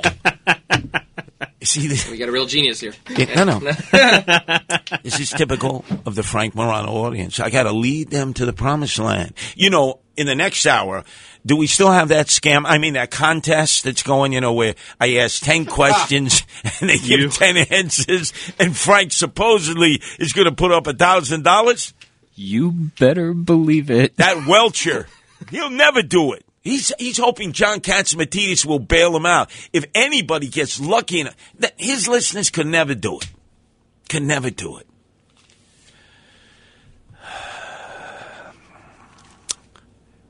Let's go to Bill in Congers, New York. Your turn to be heard here, Bill. How are you doing, Kurt? Enjoying the show. I think I know who the number one Beatles fan is. Who is that? John Lennon. You know, Bill, how long have you been listening to this show? Oh, tonight or No, no, tonight. T- just, just tonight. I, I don't want to. I don't want to strain your memory, uh, but just tonight. an, an hour or so. I've been ho- holding for probably forty minutes. Of course, like everybody else out there who thinks they know the answer. So you're saying the biggest fan of the Beatles was John Lennon, yet he broke away from the Beatles. How does that make any sense, Bill? Because I read in interviews you know, he he was a big Beatles fan, so I was thinking maybe this was a little bit of a trick question, and I was gonna get the answer, but I guess I was wrong. Where did you read that in the Inquirer? No, no, I read a lot of interviews. No, he was a he was a fan of the Beatles. You Bill, know, Bill, up. when you were standing online at the Piggly Wiggly supermarket, did you read that in some of the magazine racks? That, No, no, no. He, he, he you know, he he was a Beatles fan. He he said it. After they Bill, up. Bill, Bill, Bill, Bill. If you were a fan, he would have been like Elmer's glue. He would have tried to keep the Beatles together. He broke away, Bill. I know. Did they ever have a reunion concert? Did they ever have a reunion concert, the Beatles? No. How many times, how many times were we told, oh, reunion, any moment, right? They'd be pulling our chains, chilling, chewing our shit. Oh, we, ju- they just gotta get one other. They, you know, Lennon's got, Yoko's gotta agree to that because John Lennon is a Maytag. Remember how many times they would say that? And when people used to say to Lennon, "Hey, when are you going to get the Beatles together?" He used to say, "When are you going to go back to high school?" In other words, it's o- when it's over, it's over. You know. You, Oh, I love that. When it's over, it's over. You know how many times I said that to my ex-wives? when it's over, it's over. But they said to me, you still got to pay. That ain't over. You're going to have to pay me till the ends of time. Wow. This is a bit of a dense audience. I mean, can we try Tom in West Westchester? We already answered this question, right? Hey, Tom. Hey, hey, Curtis. Hey, hey, Tom. You're too much, man. Here we are at 3:30 in the morning talking about all this crazy stuff. So, I have a question for you speaking about um Ed Sullivan, the Sullivan show back in the late 60s early 70s. Ah. I rem- I remember seeing this guy. He he was on Sullivan once or twice, definitely once because I watched this performance. It seems like you might remember this too. His first name was Michael. Don't remember his last name. He was strumming an acoustic guitar, wearing a white shirt and a vest. His claim to fame, I don't know how he got on Sullivan, was that he was handing out $100 bills to people, to strangers on the streets in Manhattan and up in Westchester County. And he wound up on Sullivan. And then shortly after this, I heard him. I heard some or read some news story in like the Reporter Dispatch or something that he was arrested for driving backwards on the Bronx River Parkway. so, do you remember this guy, Michael something something? Maybe he had three names. Oh, like Mark David Chapman? Well, yeah, right. Speaking, or you know, right. Speaking of loonies, Driving backwards on the Bronx River Parkway, slowly I turn. yeah, and handing out hundred dollar bills. Just you know, that's what made him famous. Though. Hell yeah, that'd make you famous. Everybody will love you then. And these weren't counterfeit bills or monopoly uh, no, money. No, it was real bread. He was, you know, he was from Scarsdale or something. All right. Well, I tell you what, Tom. I tell you what. That that's that's a good brain buster because I, I have no. I can't even fathom what the answer is. Maybe somebody out there in a zombified way is half stun God, perpendicular to the ground. They got their earbud in because their old lady or their old man doesn't want to listen to me, right? So they got to keep it shh, quiet. If you happen to know what the hell he's talking about. Give a call to 1 800 848 9222. That's 800 848 WABC. But it The reminds me. Most voluptuous conglomeration of feminine pulchritudness that has ever been put together. I mean it. it it's just, uh, if you look for an epitome of conjuncture, this is it. And they are so demure and so voluptuous and so adhesive and so protruding. It's beautiful. Who's that, Norm Crosby? Norm Crosby, yeah. My predecessor, Dr. Irwin Corey. Uh, they popularized the language. They used fractured phrases, spoonerisms, malaprops. They made a whole career out of it. I mean, I remember seeing Norm Crosby with uh, Merv Griffin. Did I ever tell you I was on the Merv Griffin show there at uh, Alice Tully Hall at Lincoln Center? Really? Oh, yeah. Guy tried to perv on me, man, on the show. That's why he wanted me on the show. Merv was a little too friendly at that time. He had all the game shows. Said, Curtis, I could do a game show about the Guardian Angels, but we really need to go down to Atlantic City and discuss it. I said, no, no, no. It's okay, Merv. It's all right. It's all right. Yeah, my my grandfather and grandmother loved him on Channel Five at night, you know, during the week. But no, no, no, no. it's okay, Merv. Whew. Alice Tully Hall, me with no culture. I was on the Merv Griffin show. And then Mike Douglas, remember Norm Crosby would be on with Mike Douglas in the afternoons, not from New York. All shows didn't have to emanate New York, from Philadelphia. Mike Douglas. And who was the producer of the Mike Douglas show? Let me really strain everybody's brain out there. 1 800 848 9222. That's 1 800 848 WABC. I remember they would rotate. One month it would be Norm Crosby. Next month it would be Dr. Irwin Corey. They'd be with Johnny at night, Johnny Carson. I don't know if they were ever with Dick Cavett. You know, Dick Cavett, he liked to, oh, I'm the intellectual, I'm the intellectual. You know, I don't buy that nonsense. What do you mean nonsense? Let's go to Bill in Manhattan. Your turn to be heard here at WABC, Bill. Yes, good, good, after, good evening, good morning. I have the answer to that person's question about who was giving away that money. I remember it very clearly. His name was Michael Brody, B-R-O-D-Y, and Ed Sullivan didn't exactly have to introduce him. So all he could say was, "Come on, let's hear it for the very generous Michael Brody. Let's hear it." And uh, uh, sometime later, it was a sad, sad ending. Uh, he had he had, he had inherited a lot of money, so that's what he was doing with it, giving giving it away. There were people camped out at his place, and a short time after that, he, uh, the checks that he was getting started to bounce, and it turns out uh, they had to uh, commit him, and then he died not too long after that. Kind of sad. You know, Bill, Michael Brody. Bill, you couldn't be more hopelessly wrong. That's the guy who jumped off the Brooklyn Bridge and survived. Did you know that? That guy's name was Brody. Another Brody then. No, no, no, no, no, no, no, no, no. You're not going to bamboozle me on this one. You, you get on, you use up precious time. You talk about how the guy ended up being a welcher, bouncing checks. It was such a beautiful story that the original quarter told. And now you want to rain on this guy's parade. No, you're not going to do that here on the Curtis Sliwa Show. Because I know it was Brody who jumped off the Brooklyn Bridge. Not Johnny Weissmuller, Tarzan.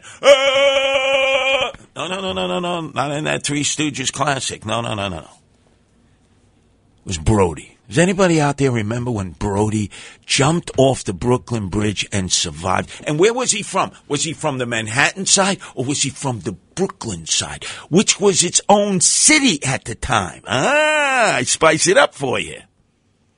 Brody, Brody, Brody, Brody. 1 800 848 9222. That's 1 800 848 WABC. Been a lot of uh, a lot of records over the turntables to make a very bad uh, simile. Uh, there is one thing that I want to say that will be probably the last time that I, matter of fact, it will be the last time I will ever be able to say this on WABC. And the last thing I'm going to say is, this is WABC New York. But it's been a ball for almost 21 years for me, 17 years for you, Ryan, for almost 22 years of are we the doing programming that's been on the station all this time. And we'd like to play just a couple of things to nail it down. Uh, you know they didn't want to play that. Rick Sklar made them play that, the program director. Oh, I know that. I know that for a fact. So stop. Stop right here. Don't try to do revisionism here. They didn't pick their own music. That was Rick Sklar. Come on. Remember, I grew up then. What do you huckleberries know? You don't even Rick Sklar. Who's that?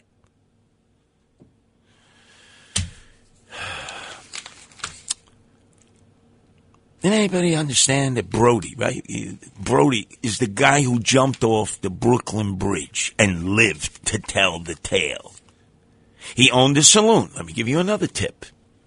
He was a saloon owner, which means he must have knocked a few back before he crawled up to that tower and jumped off the highest point of the Brooklyn Bridge into the East River and survived. His name was Brodie. But which side of the bridge did he live on? The Manhattan side? The elite side?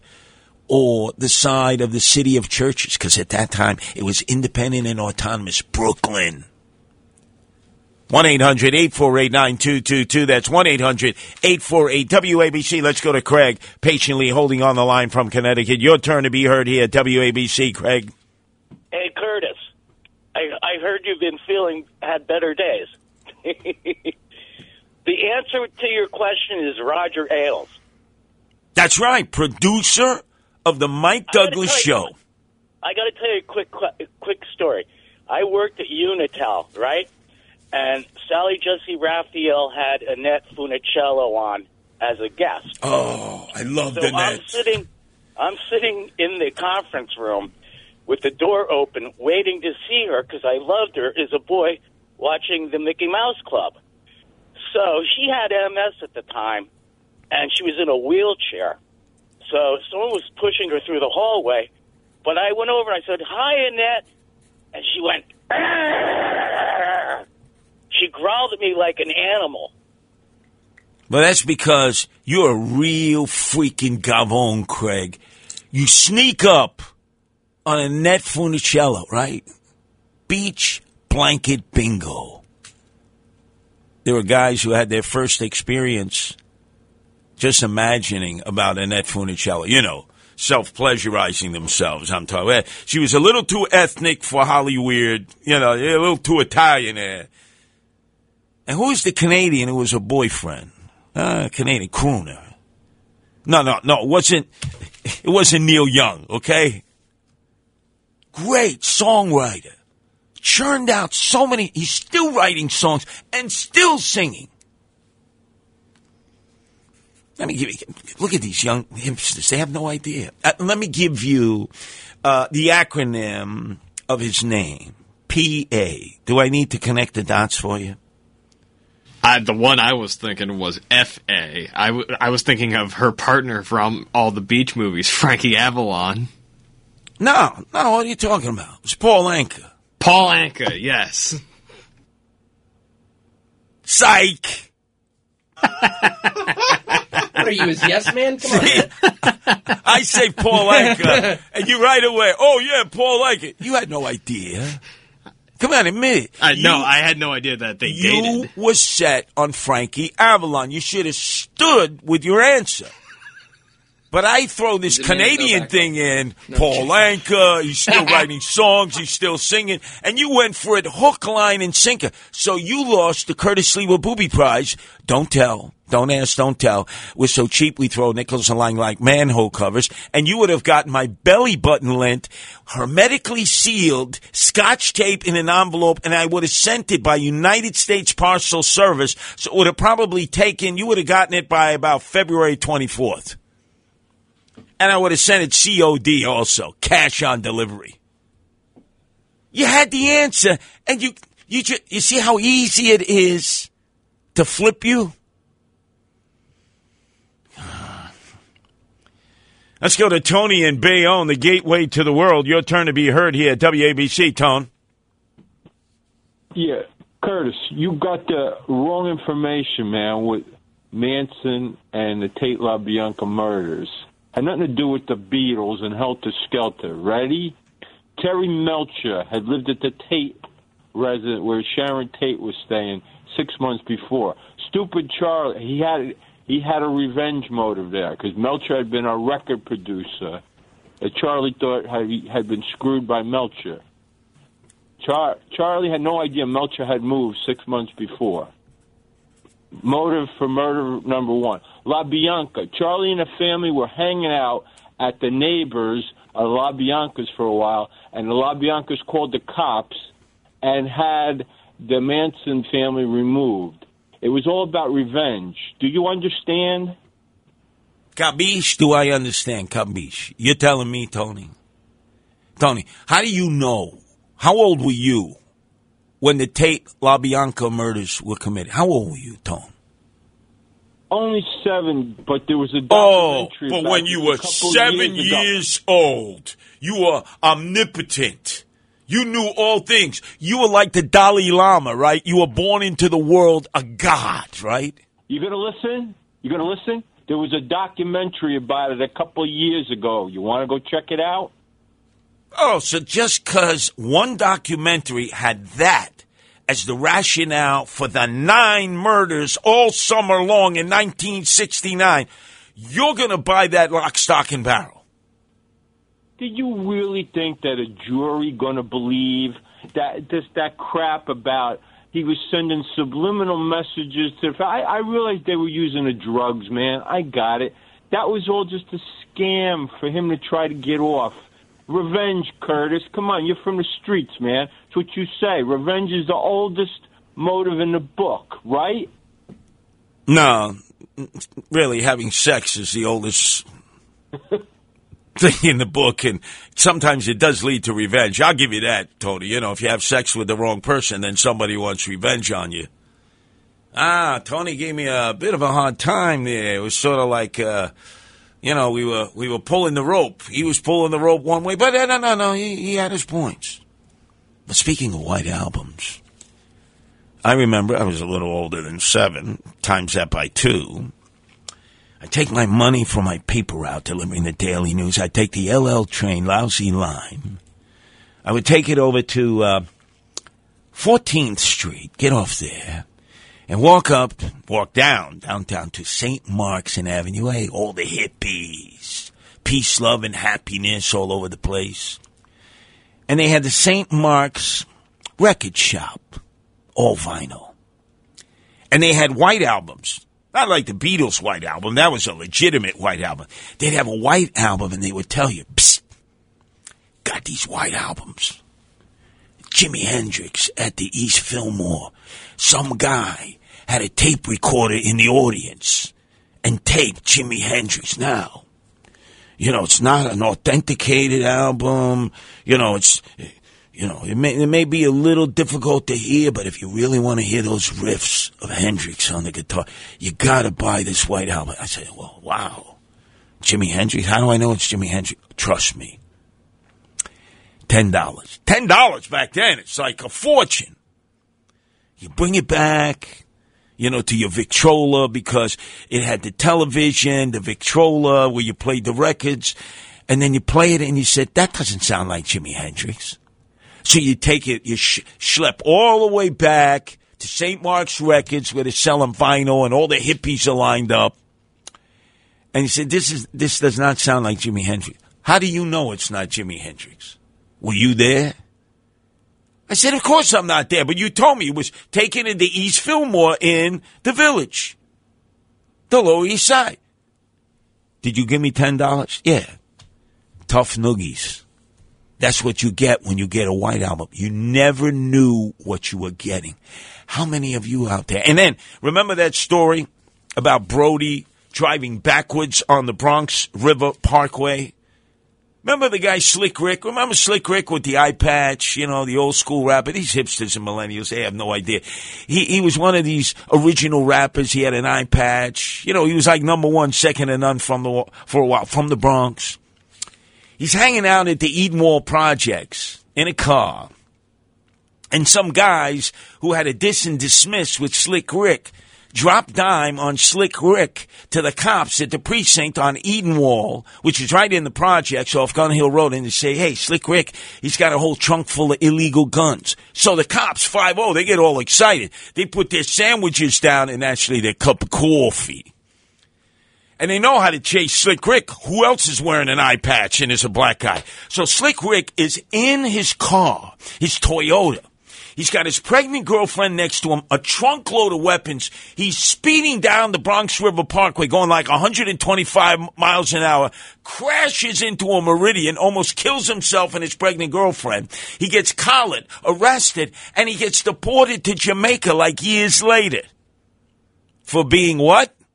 An illegal alien. Now, when they do the rap uh, performances, the retrospectives, who's back up there in the Bronx? At the uh, Rap Hall of Fame there? Slick Rick. I'm trying to figure out how did Slick Rick get back into the country? Do you think he came across the border between Mexico, California, Arizona, New Mexico, or Texas? How did Slick Rick get back into the country? How did he become whole again? How did he suddenly no longer be considered an illegal alien? But he was made whole. Inquiring minds want to know. This is The Other Side of Midnight with Frank Morano. They're running a strange program, y'all. Talk Radio 77 WABC. Now, here's Frank Morano.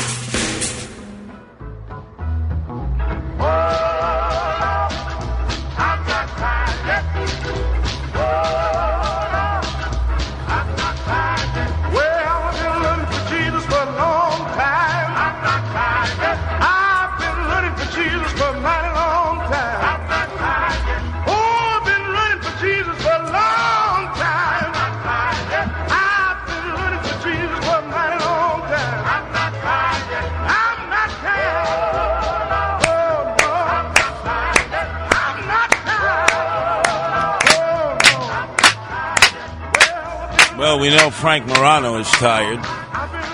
Tired of doing radio because he's doing a Buttigieg, Buttigieg, Buttigieg, Buttigieg, milking the system for paternity leave.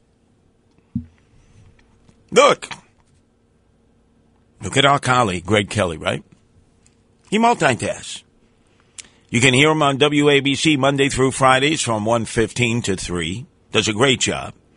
Right before my kumbada cheech, Rudy Giuliani. On Friday, remember? Moments before he was to go on the air, he got the call from the hospital. His wife was delivering their second child, a baby girl. I saw him earlier tonight at the Oak Room in the Plaza Hotel where I swore I saw the ghost of Donald Trump from uh, Home Alone. Remember which Home Alone was that again? What was that? One, two, three, or four? Whatever. With Joe Pesci. Remember Pesci? Yeah. But I, I, I divert. So Greg Kelly's there, Newsmax. They got everybody there. Talk about a super spreader, right, in the Oak Room. My God. But everybody was having a good time. And I'm looking at Greg Kelly, who's like multitasking. You know, he's doing his radio show and he's doing his uh, show at night for Newsmax at 7.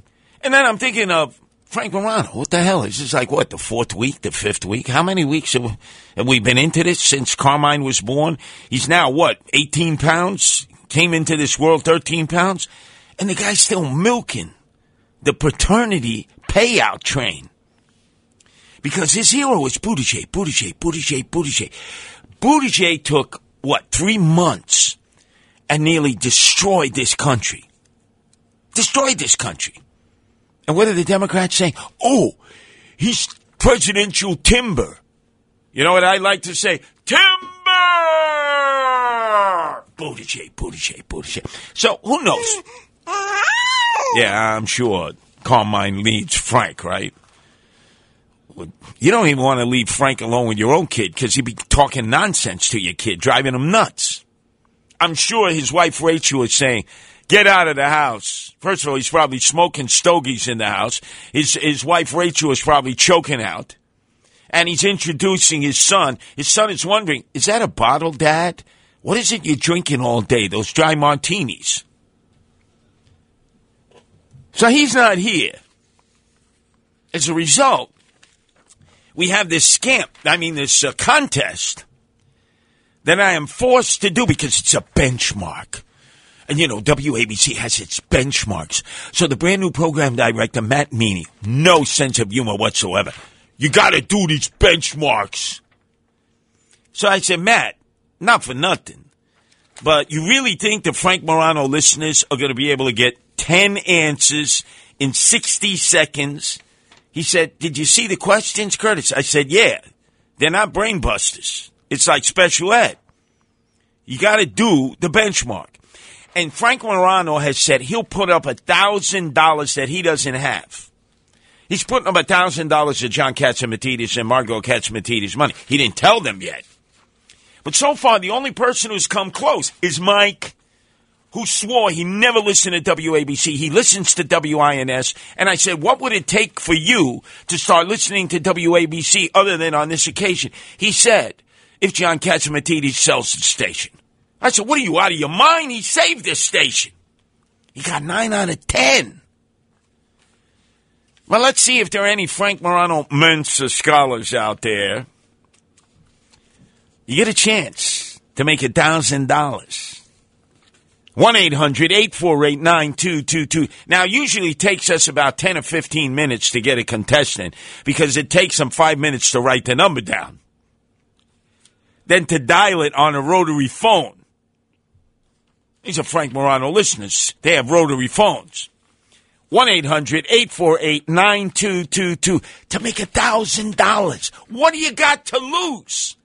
Other than your dignity and pride as I humiliate you. 1 800 848 WABC. That's 1 800 848 9222. Now, it normally takes about 10 minutes, you know, for it to sort of get. Give or take. Permeate, you know, through the medulla and cerebellum. It takes a little bit of time. Wow, $1,000? Yeah. What do you think, hon? We got some bills. Yeah. Like, who's going to pay the cable bill? I don't have that money. You know, we got to get presents, you know, for the grandchildren. And, you know, finally, after like 10 minutes, it dawns on them, give it a try. But I'm forced to do this benchmark. This is like tor- torturous. This is like, I know it's a scam.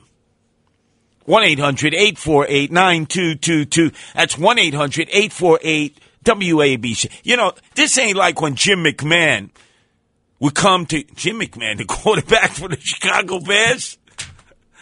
No. You're awful funny, aren't you? Yeah, sometimes. Not that time. we have a. We Can you have believe it? A contestant. Yeah. The Other Side of Midnight presents It's the thousand dollar minute. Answer 10 questions correctly in one minute, and you could win $1,000. Here's your host, Frank Morano. Not this morning. But now, Tom, you're from Edgewater, New Jersey. Are you Japanese? Because like everybody out there is Japanese. Are you Japanese, Tom? No, sir. No, sir. You eat at any of those sushi and sashimi restaurants all throughout Edgewater, do you? Do you? Uh, I like the Korean food in Palisades Park. Okay, you like the kimchi breath. Not kimchi, no, sir. All right, okay. We've established that. So you you are credible. You are next to Palisades Park, swings all day, and after uh, after dark, Cliffside Park and Edgewater. Correct? Roger. And you're very close to where Mayor elect Eric Adams lives, right there in Fort Lee, in apartment 22H, right? Unfortunately, yes. Okay, good. This is legit. We, we vetted him out. This guy has a shot. Do you often listen to the Frank Morano show? Uh, it's all we got to listen to on the way into work, you know? Boy, you make Tom, you make it seem like, hey, I got nothing else to listen to, right, Tom? Uh, I love this station. Uh, Good. Frank's good, too. Good, good, good. Okay. Now, you ready for these questions? Yes, sir. Oh, these are tough. Our crack team of hipsters and millennials came up with this. You won't have to read the Encyclopedia Britannica. I promise you that. Okay, ready? In, in what year did the blizzard of nine? Excuse me. In what year did the blizzard of 1888 occur? 1888. What great American composer was the Stephen Sondheim Theater named for? Stephen Sondheim. The word mortgage is derived from which language? English. No, no, no. I'm going to give him some slack, and I'll tell you why. Because he loves WABC. To have to listen to Frank Morano every morning, you really love it. So I will give you another shot, okay? Nicki Minaj et Toi, Anaconda, heavily samples which 1990s number one hit wonder? Too bad I don't listen to Nicki Minaj. I lost. Uh, you might get STDs. Nicki Minaj Atouage, or whatever. You know, you, You you, really got to be well rounded to get these answers. You got you, gotta, you know. No, no, no. I know, I know, but understand this. These these questions and answers came from hipsters and millennials who are still trying to find themselves. You know, they're like thirty. They're like thirty-five years old. They're still. I just made it. I Yeah. just made it not to be a millennial. Thank Yeah. God. Well, see, they're still sleeping on mommy's Castro convertible in the living room. That's right. Now, now, oh, there's some other questions here. I might as well throw it to you. Let's see if you can get them because then you'll qualify for a tchotchke. And Frank Morano has yet to tell us what the tchotchke prizes are. So hopefully you get these. Who was the first elected Republican president of the United States? No idea. He's on a $5 bill. Abraham Lincoln. Very good. Who directed the 1980 film The Shining? Stephen King. Uh, close. Stanley Kubrick. So you know something, Tom? I was going to say that. Yes. Yeah, you were, right? Sure you were. Uh, but you gave it a good try, Tom. Believe it or not, you were the only person who tried to compete.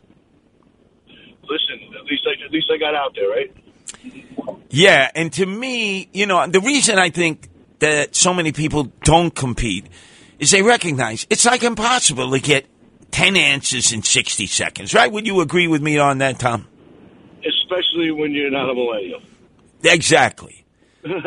So, you know something? I want you to get Tom's information from Edgewater, where he eats Korean food, not Japanese food. And I want to force Frank to have to send him a tchotchke. So please get his information. We have no idea what the tchotchke prizes are, but we're going to force Frank Morano, the Welcher, to give up a tchotchke prize. 1 800 848 9222. That's 1 800 848 WABC coming up. Remember your 15 seconds of infamy. Now, normally you would be given like 30 seconds or 60 seconds, but because you're so short sighted and incapable of stringing together enough words in 15 seconds, we figured we would sort of like um, try to force you into that wedge. Anyway, let's go to the phones. And let's go to, if we can, in our retrospective, our commemoration, fulfilling the promise that Frank Morano broke to many of you to honor John Lennon on the actual date of his execution outside of the Dakota back in 1980. Let's go to Billy in Manhattan. Your turn to be heard here at WABC, Billy. Yo, Curtis. Um, thanks for doing this. I I'm surprised we didn't get more calls for Lennon, but we might still. Um, but you know, he uh, in the last uh, mo- in the new movie that just came out about them, they're having a conversation about the last concert they're going to have as the Beatles, right? So, so Paul McCartney says, "Listen, guys, we're the Beatles. We got to have this in a Greek amphitheater." Okay, we're the Beatles. It's got to be serious, you know, Greek amphitheater. And George Harrison is saying, no, we should have it on a cruise ship. We should, you know, relax, have it on a cruise ship. And, and John Lennon says, why don't we have it in a mental asylum? You know, and, and it kind of, it kind of shows the breakup happening because he, he, there was angst during the, the movie because they were breaking up, right? So it's a, it's a great line. But I wanted to ask you, um, also, um, now, now, let me ask you a question. Is that why the song "Breaking Up Is Hard to Do" was written? Oh yeah, oh yeah. Um, No, no, wait, wait, it wait a sec. Well, let, let me get this straight, Billy. So the classic "Breaking Up Is Hard to Do," "Breaking Up Is Hard to Do," was actually composed, written, and sung as a result of the Beatles because we were told many times that they would get back together, that there would be a reconciliation, so to speak, that the, the lawsuits would be called off. They wouldn't blame Yoko Ono for their problems. And that they would come back together and possibly perform in either a mental asylum, a Greek amphitheater, or the Love Boat Cruise. Well, Curtis, I, I love you, and we live in the age of political correctness. But every time, brother, you play, you talk about Paul McCartney, you should have him queued up singing "Get Back Pakistani." You should have that queued up, brother. Every time you talk about that phony Paul McCartney, that would be hilarious. Now, now, wait a second. Wait a second. Uh, Billy, I don't believe that ever happened. I believe that you are pulling on me what I pull on the listeners, theater of the, of the mind, tricknology. I never heard those words. It's in the video. I sent it to you. I, I ne- the original. Billy, I never heard those words, Billy. I understand. We're in the age of political correctness. What does that have to do with Pakistani? Because it's uh, it's the name of the song. When they're in the studio, they made a movie of it. The Beatles are singing "Get Back Pakistani." No, no, I never heard that in the Yellow Submarine. I never heard that. I never heard that in Abbey Road. I never heard that. And I hated those albums. I hated Yeah, the Beatles. I, anyway, I, anyway, I got one more question for you, Curtis. Do you think that Ukraine and Taiwan might be invaded simultaneously, and that's what might be going on? I, I'm just curious. What are your thoughts? I, I, I think it could happen. We were having such a lovely time all night long. Did we discuss politics? Did we discuss geopolitical affairs? Taiwan, aka Formosa, Red China, mainland China, Chiang Kai shek, Mao Zedong. Did we discuss any of that? Did we discuss the Cultural Revolution, the Little Red Book? No. But here it is. You see, it's like you got a, an addiction, a Jones. You gotta, you gotta repeat what you hear on talking TV. Did anybody on talking TV do a retrospective, a commemoration on the execution of John Lennon? Of course not. They would actually have to think instead of read the teleprompter. Ooh, they burnt a Christmas tree outside of Fox News. Capital punishment. Don't worry, this is New York. Uh, no bail. They catch the pyromaniac, right? They'll be back out on the street. By the way, speaking of Christmas trees, so I'm walking through Greenwich Village today. I had to do a very upscale hush hush mush mush interview for ABC News about what else the mob. And I'm walking, and I figure they're selling trees out there, right uh, south of Eighth Avenue along Washington and Greenwich, near the D'Agostino's, where the local the locals love to come in and get their cafe latte. And there's one of these Christmas tree stands that goes for like half a block. I wonder what kind of a vig they're paying to the landlord there. And they have one of these huckleberries from like North Carolina. And I say, "Uh, how much is a tree? A tabletop tree, a hundred dollars. Freaking hundred dollars. It's a toothpick. Then I said, what's one of the normal size trees? He goes, what size? I said, figure about six foot. $300. I said, where are these trees from? He goes, North Carolina. I said, this is a ripoff. You realize that? He goes, no, there's a shortage of trees. I said, yeah. And there was a shortage of menorahs too. And somehow they had Hanukkah all eight days. I got into an argument with the guy. People are yelling at me. You know, there's a visitor. What do you, what do you give him? I, I, he's pulling a scam here. $300 for a tree that looks malnourished? That's got like no tree limbs on it whatsoever? And then I told them in Greenwich Village, why don't you go buy a freaking artificial tree? That's not part of the green. They use chemicals to make artificial trees. And then they gave me that AOC all out crazy Alexandria Ocasio Cortez. And by the way, cows fart. And as a result, that adds to global warming. I said, lady, did I ask you about dairy products? I'm lactate intolerant. And you had to bring up Elsie the cow. So I don't like going into Greenwich Village. They didn't vote for me. I looked at the voting rolls. I don't think not one of them, not one of them voted for me. Now you know why. 1 800 848 9222. 1 800 848 WABC. Remember, coming up, your 15 seconds of infamy. It awaits you. So we give you an opportunity, you know, to actually write out with your Crayola crayons what it is you want to say in 15 seconds. Try to time it out so you don't bore us and wait up, waste our time. 1-800-848-9222. When we come back, I got beef with the RC Roman Catholic Church, the Pope, you know, who loves Che more than he loves Jesus. He's like a liberational theology. He used to be a bouncer outside of a nightclub in Buenos Aires. He becomes Pope, and then all of a sudden he decides that the sins of the flesh are not serious. What the hell? I had nightmares growing up. Oh my God, if I snack on that woman, that's the sins of the flesh. I will burn in eternal damnation in hell. And now I'm being told, nah, not really.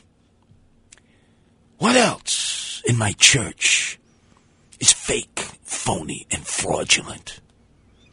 Oh, I'm going to take you back. All of you who grew up with the Baltimore Catechism, not the Cincinnati Catechism, because that was over the rhyme. That was on Vine Street. That was different. I read both. So when you're in the Marriott Hotel, you commit sins of the flesh.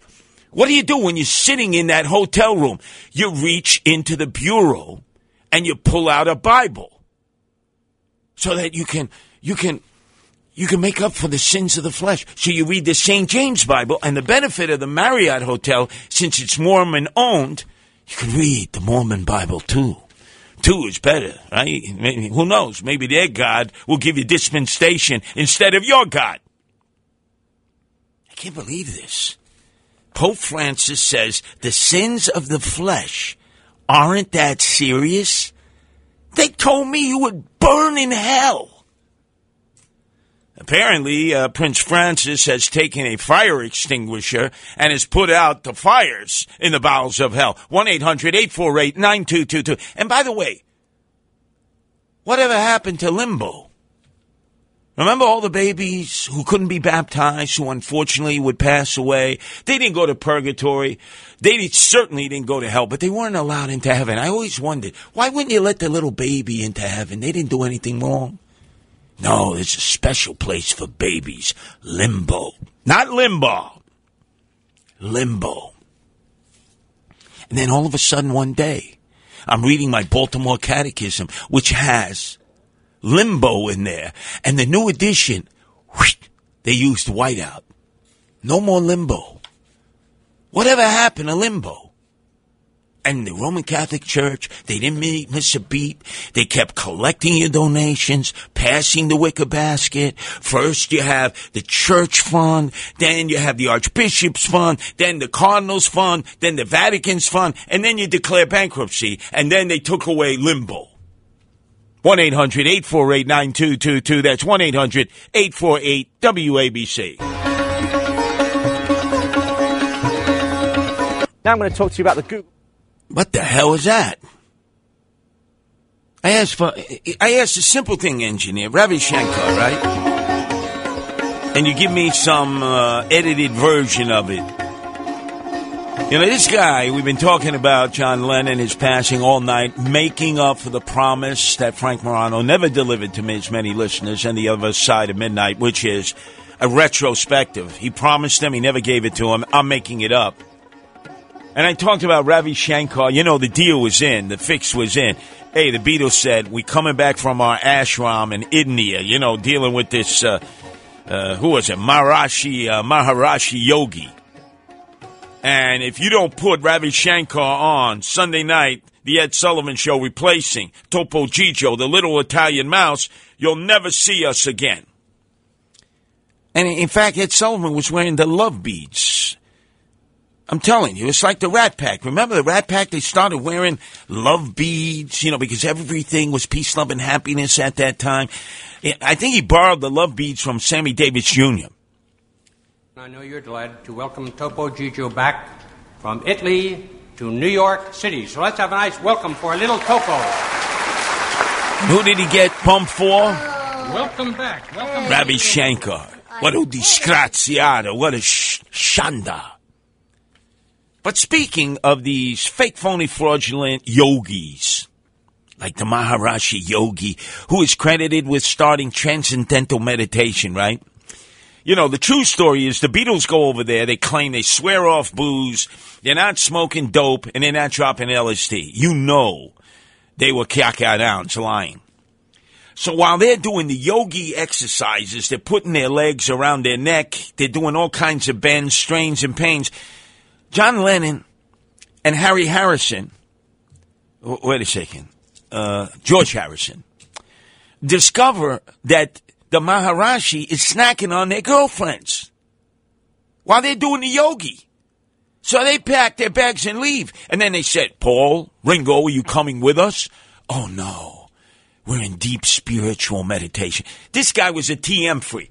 You know, years later, I'm with the Brooklyn Chamber of Commerce. They were trying to get Howard Stern off of NBC because of all the things he was saying. So he comes in there and he gives a speech about how he was a disciple of transcendental meditation, the Maharishi Yogi. Get out of here. He pulled their chain, chewed their shorts, schmoozed them, and they didn't try to get him off of NBC because he said he was a follower of the Maharishi Yogi. Do you remember up Hillcrest? Up the hill, Hillcrest High School on one side. You had this guru over there called Sri Shamoy. Sri Shamoy. Remember they would wear the orange chiffon, uh, all kinds of outfits, and he would do all these kind of stunts. You know, he would run like 52 miles straight without dropping dead. He would lift like 52 guys like a, he was an acrobat of some type. Meantime, he was snacking on all the women in his cult. Oh, Sri Shamoy. Oh, he's a godly man. Bull feathers. And now, Pope Francis. What a piece of work. Let me tell you something. My church always comes up with an excuse for decadent and debaucherous behavior when it's the priests involved. The nuns, oh no, that's it. You know, do a Joan of Arc to them. They're pious, they're chaste, but they're evil when they're guilty of the sins of the flesh. The men who were the priests, not so much. Let me give you the update here. Uh, in a papal encyclical, Pope Francis from the Vatican said lust is not the worst of the seven daily sins. There are worse indiscretions than sex outside of marriage. Sins of the flesh are not the most serious, the 84 year old Pope said regarding sex outside of marriage. Top transgressions instead include pride and hatred. Pride and hatred. Pope Francis' rankings of the worst wrongdoings follow the resignation of the Paris Archbishop who quit over a relationship with a woman earlier this month. The 70 year old French cleric, Michel Aupetit, denied being intimate with the anonymous female, behavior that would break his promise of celibacy. Now, this is what he told the Pope and the Vatican uh, board that was reviewing these charges. The Pope said, My determination is, is that this priest was failing against the sixth commandment. You shall not commit adultery, but not a total one. It was just a small caress, a massage given to his secretary. That is what the accusation is. There is a sin, but it's not the worst kind. You know, the next person who is going to be lining up for this dispensation is going to be Andrew Evil Eyes Cuomo, followed by Chris Fredo Cuomo. I guarantee you that. This is crazy. Pope Francis said he accepted the priest's resignation, not because he had sinned, but because of the rumors that were too damaging. The Pope said, I accept the Paris priest's resignation, not on the altar of truth, but on the altar of hypocrisy. Hey. How many sermons did we have to listen to when they wouldn't even let us kneel? We had to stand. You know how you sometimes get a chance to kneel during the Catholic ceremony? No, standing for you. And the priest would give the fire and brimstone holy roller sermon, not like the evangelicals and charismatics and the ones who like to put the snakes around their neck, you know, while they're dancing, hoping that the venom doesn't kill them. No, not as crazy as that. But you know what they would tell you? They would tell you, lust, if you lust, if you do a Jimmy Carter, if you actually lust for a woman, you don't have to touch her. You don't have to get intimate with her. You don't have to have the urge to merge. But if you just think of it, that is a sin of lust, right? Right? Isn't that what we were taught? Jimmy Carter confessed to Playboy that as the uh, first really evangelical candidate for president, that's why he won uh, the office the first time against uh, outgoing President Gerald Ford. Is that because he was the first evangelical? No, it wasn't a Republican. It was the Democrat, Jimmy Carter, and he said to Playboy magazine, he said, even to think of having sex outside of marriage is a sin. Now it's all blown up. 1 800 848 9222. Remember, coming up, your 15 seconds of infamy. Rev up your engines. I'm waving the checkerboard flag of the Indianapolis 500 to the winner. A bottle of whole milk. Not lactate, not 1% milk, 2% milk. Whole milk. Our number is 1 800 848 9222. That's 1 800 848 WABC. And I love this one. You know, we had the Swedish prime minister who was a femme fatale, a woman. She became the prime minister, then she resigned, then she became the prime minister again. I don't know what's going up in Scandinavia, but there's something freaky deaky. So in Finland, they elected a 34 year old woman to be their prime minister. I don't know. Maybe there are like, uh, what, 880 people in all of Finland? There are more reindeer in Finland than there are Finns. Right next to Russia, by the way. So the Finnish prime minister, all 34 years of herself, filled with estrogen, hoping that it would merge with testosterone on the dance floor, was out raising the roof during a rave of electronic dance music till 4 a.m. in the morning, exposing herself to COVID 19 because she was lip locking on the floor. And she had to do a public apology to all the Finns. This is crazy. Absolutely mind boggling. 1 800 848 9222. That's 1 800 848 WABC.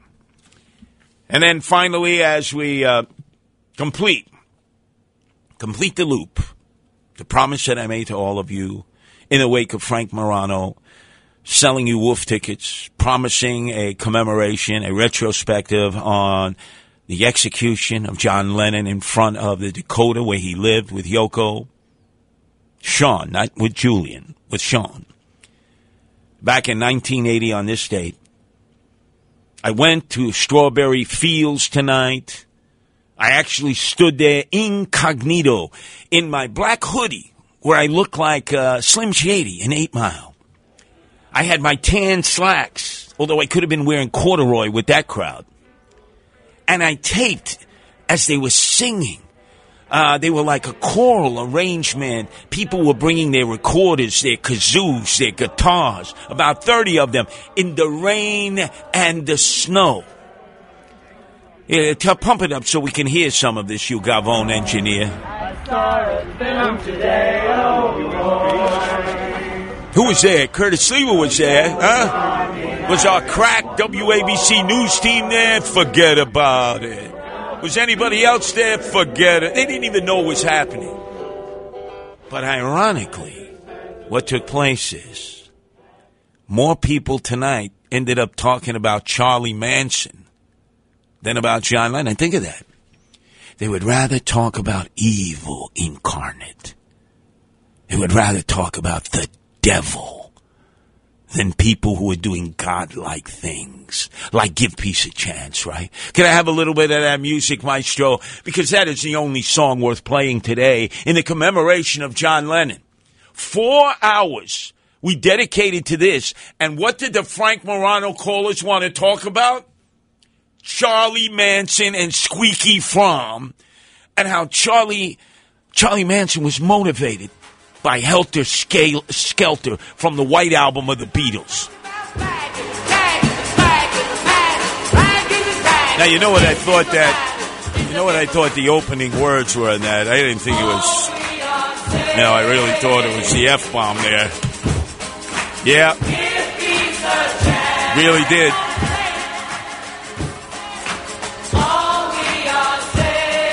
Let's go to Vinny in Caldwell, New Jersey. Your turn to be heard here at WABC, Vinny. How you doing, Curtis? Now hold on a second, Vinny. Uh, hold on a second, Vinny, Vinny, Vinny. Vinny, Vinny. No, no, no, don't hang up. I know, I know, I made a mistake. Well, what was what was the mistake you made, Vincenz? Instead of hitting the volume, I thought I hit the off button there. No, no, that was a slight indiscretion. You asked me how am I doing. Yeah, I just wanted to make sure you were there. Haven't you heard me ranting and raving for four hours? I know, I know, I know all about it. But now, were, now, um, now, hold on a second. You're a brother, so you like John Lennon? Yeah, I love John Lennon. Why is that? I just wanted to hit you with something with that. Uh, he run, once wrote, though I have never been one to collect stuff, but I do collect memories. So in that respect, my life flashes before my eyes. I got that from his biography. When he wrote that, it was July 8th, 1980. And you said he died September 8th, right? Uh, no, December 8th of 1980, right outside the Dakota. So that's kind of strange. No, it is, but I'm telling you, uh, it was a different era, Vinny. I've told this story many times. John Lennon would roam around the streets uh, of especially the Upper West Side. Um, and, you know, there were famous people who would do that also. It wasn't just John Lennon. I remember seeing Joe Willie May- uh, Namath at the time. I remember seeing uh, Joe Pepitone. I remember seeing Mickey Mantle at the time. Uh, Walt Clyde, uh, Frazier. You know, they, they didn't have bodyguards. They walked around by themselves. And when he got popped, when he got shot by Mark David Chapman, and by the way, Vincent, he, Mark David Chapman was married only like 16 months to a woman from Hawaii who was like part Japanese. Do you know that to this day, she has remained loyal to him and comes and gives him conjugal visits? Yeah, that's kind of weird. Damn right it's weird. You know, even with those uh, Charlie's Angels, you know, uh, Manson's uh, girls there that went to prison. I was watching the show on that on TV. You know, it was like uh, the real description of what happened. Now, now, Vin- Vincenz, didn't you find it odd that tonight, which was dedicated to John Lennon, we ended up talking more about Charles Manson than we did John Lennon? and and they're both uh, pretty. Uh, well, one's bizarre, one was a pretty good dude, but they're both pretty interesting uh, characters there in their lifestyles. Yeah. And I guarantee you, Frank Morano will never talk about either one of them. Because if it doesn't have to do with Al Jolson or Eddie Cantor, you know, it doesn't play. 1 800 848 9222. Get ready to rev up your engines. Remember, We're going to give you that 15 seconds of infamy that you so lust. You've thought about all day. You've been writing down all kinds of notations to remind you how to actually speak for 15 seconds since you're limited in terms of your vocabulary and your thought process. And many of you Frank Morano listeners and callers, you're lucky if you get seven or eight seconds out. Let's go to Elaine calling from Riverdale. Your, your turn to be heard here at WABC, Elaine. Hi, Curtis. I took you down Lundy Lane a couple of days ago on a hunt for the New York egg cream. But I forgot to ask you, do you know about the raspberry egg cream? Are you giving me the raspberry now? No, darling. I just want to know if you've ever tasted one. I make them at home very, very often. A raspberry, wait a second. A raspberry egg cream? Yes. Instead of using regular seltzer, you substitute raspberry seltzer. And it is scrumptious, man. It is ideal. Wait a second. I'm thinking back now as a young boy. Crown would uh, deliver, remember, the wooden tray of seltzer, the spritz. Right. Mm-hmm. They didn't have raspberry seltzer back then. You do know that. That would be considered uh, u disgraziata to have raspberry seltzer. You are a purist, but you can get raspberry seltzer at your supermarket. Can I ask you a question, Elaine? Can I ask you, why did they never put eggs in the egg cream?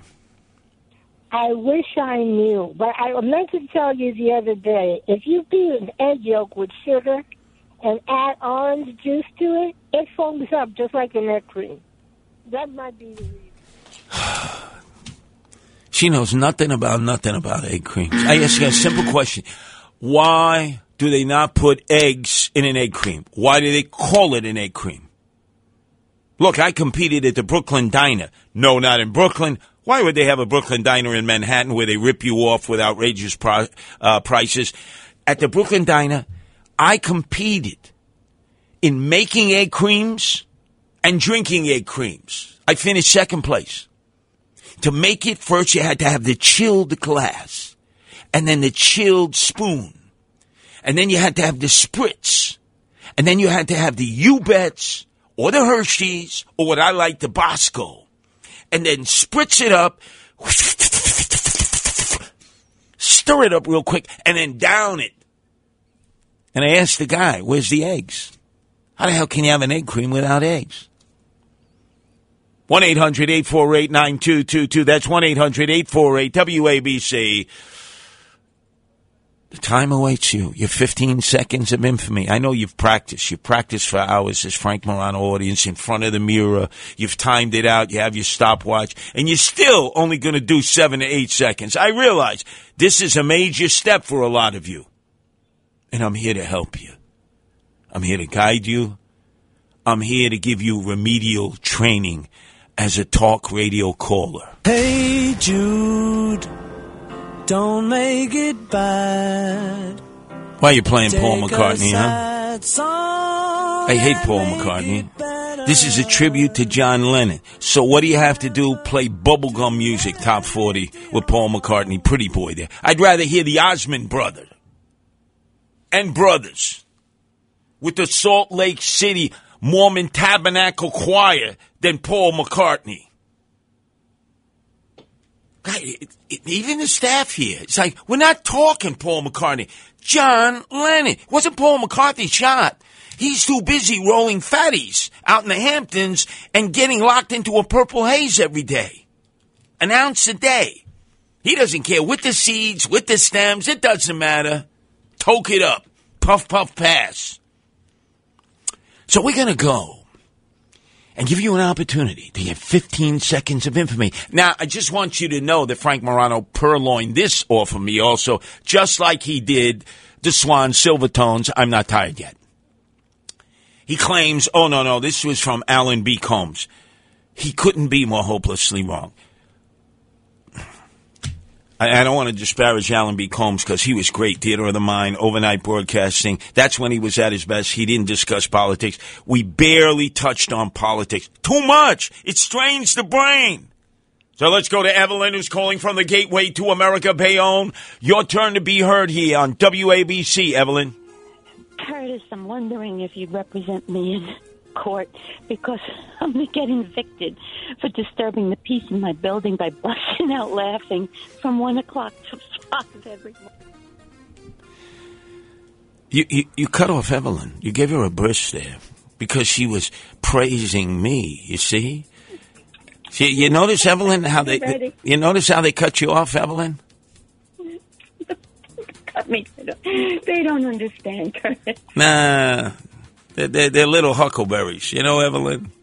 I laugh all day. This is good. Laughing is good for you. A good belly laugh.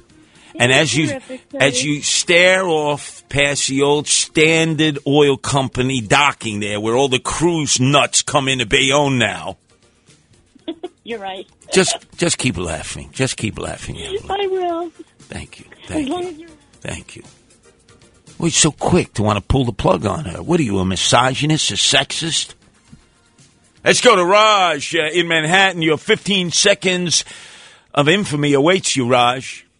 How dare Sissy Chrissy Khan label Ashli Babbitt a terrorist when in fact she's a modern day martyr just as Joan of Arc of yore. Thank you. Love the rolling of the cars. Let's go to Mike in Daytona Beach, Florida. Talk about rev up the engines. It's the checkerboard flag of victory, the Daytona 500. Your 15 seconds of infamy awaits you, Mike. Top of the morning, Curtis. Hard to believe the great John Lennon was assassinated 41 years ago, and you were at Strawberry Fields last night. If I was up there, I would have been there too. Uh, last thing, I wish John Catsimatidis the new owner would talk. Got carried away with himself. It's only 15 seconds, Mike. Uh, let's go to your namesake in Staten, Italy.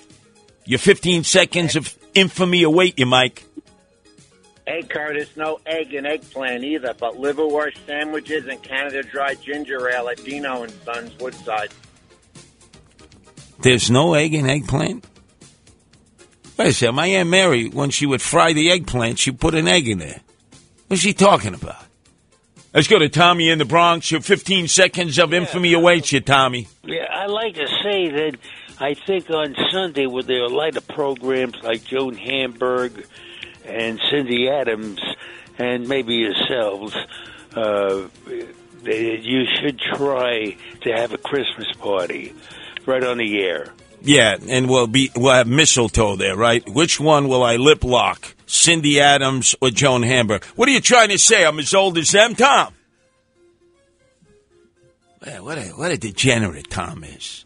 You imagine me in a room with Cindy Adams and Joan Hamburg and there's mistletoe there, and I'm fighting to see who is the one that's going to lip lock who. What a bunch of degenerates. I'm, I'm offering you 15 seconds of infamy, Joe, in Orange County. Your turn to be heard here at WABC, Giuseppe. Yes, the Catholic religion's a business, just like all these other religions. And the Beatles were overrated, that's for sure. And also, there's no beer in root beer. How come? Wait a second. I've seen many Irish guys drink their root beer with beer in it. Now, it's true. They put the Rheingold in there, the Schlitz, the Schaefer, but they spiked it. Let's go to Roger calling from Massachusetts. Your 15 seconds of infamy awaits you, Raj. And since we have shooting galleries all over the place now, we can get free needles, free supervision, and free Narcan, regardless of your previous life uh, choices. They just set up clinics all over the place now. You can get free COVID testing and free monoclonal. 15. Wow, today they're a little spritzy here. They're going more than eight to seven seconds, so I don't know what it is. Maybe they had a few Red Bulls. Let's go to Patrick in the Bronx. Your 15 seconds of infamy awaits you, uh, Patrick. Inexplicable assassinations. Gandhi, Martin Luther King, John Lennon. And Lennon was 90% of the Beatles. Hmm, inexplicable. Gandhi? No. Oh, Memphis? Martin Luther King? No, that degenerate neo-Nazi, he's dead. But Sirhan Sirhan is alive at 77. And Robert Kennedy Jr. wants him sprung? I think six out of the nine kids of Ethel said no, let him rot in jail. The other three said release him. I always thought Sirhan Sirhan was a CIA agent. Oh, we got to get into that in a few hours. In the other side of midnight, where we give you full exposure to theater of the mind. This is Greg Kelly for Priority Gold. What does it mean to be America's precious metals dealer? It means that you're in touch with the hearts and minds of those who love this country, value our freedom, and want to protect the future. Priority Gold is that precious metals dealer. They've helped thousands of Americans back their retirement with solid gold and silver. Call Priority Gold at 888-506-6439. Receive free shipping, free storage, a free investment guide, and one of the best experiences in the industry. Call now or go to prioritygold.com.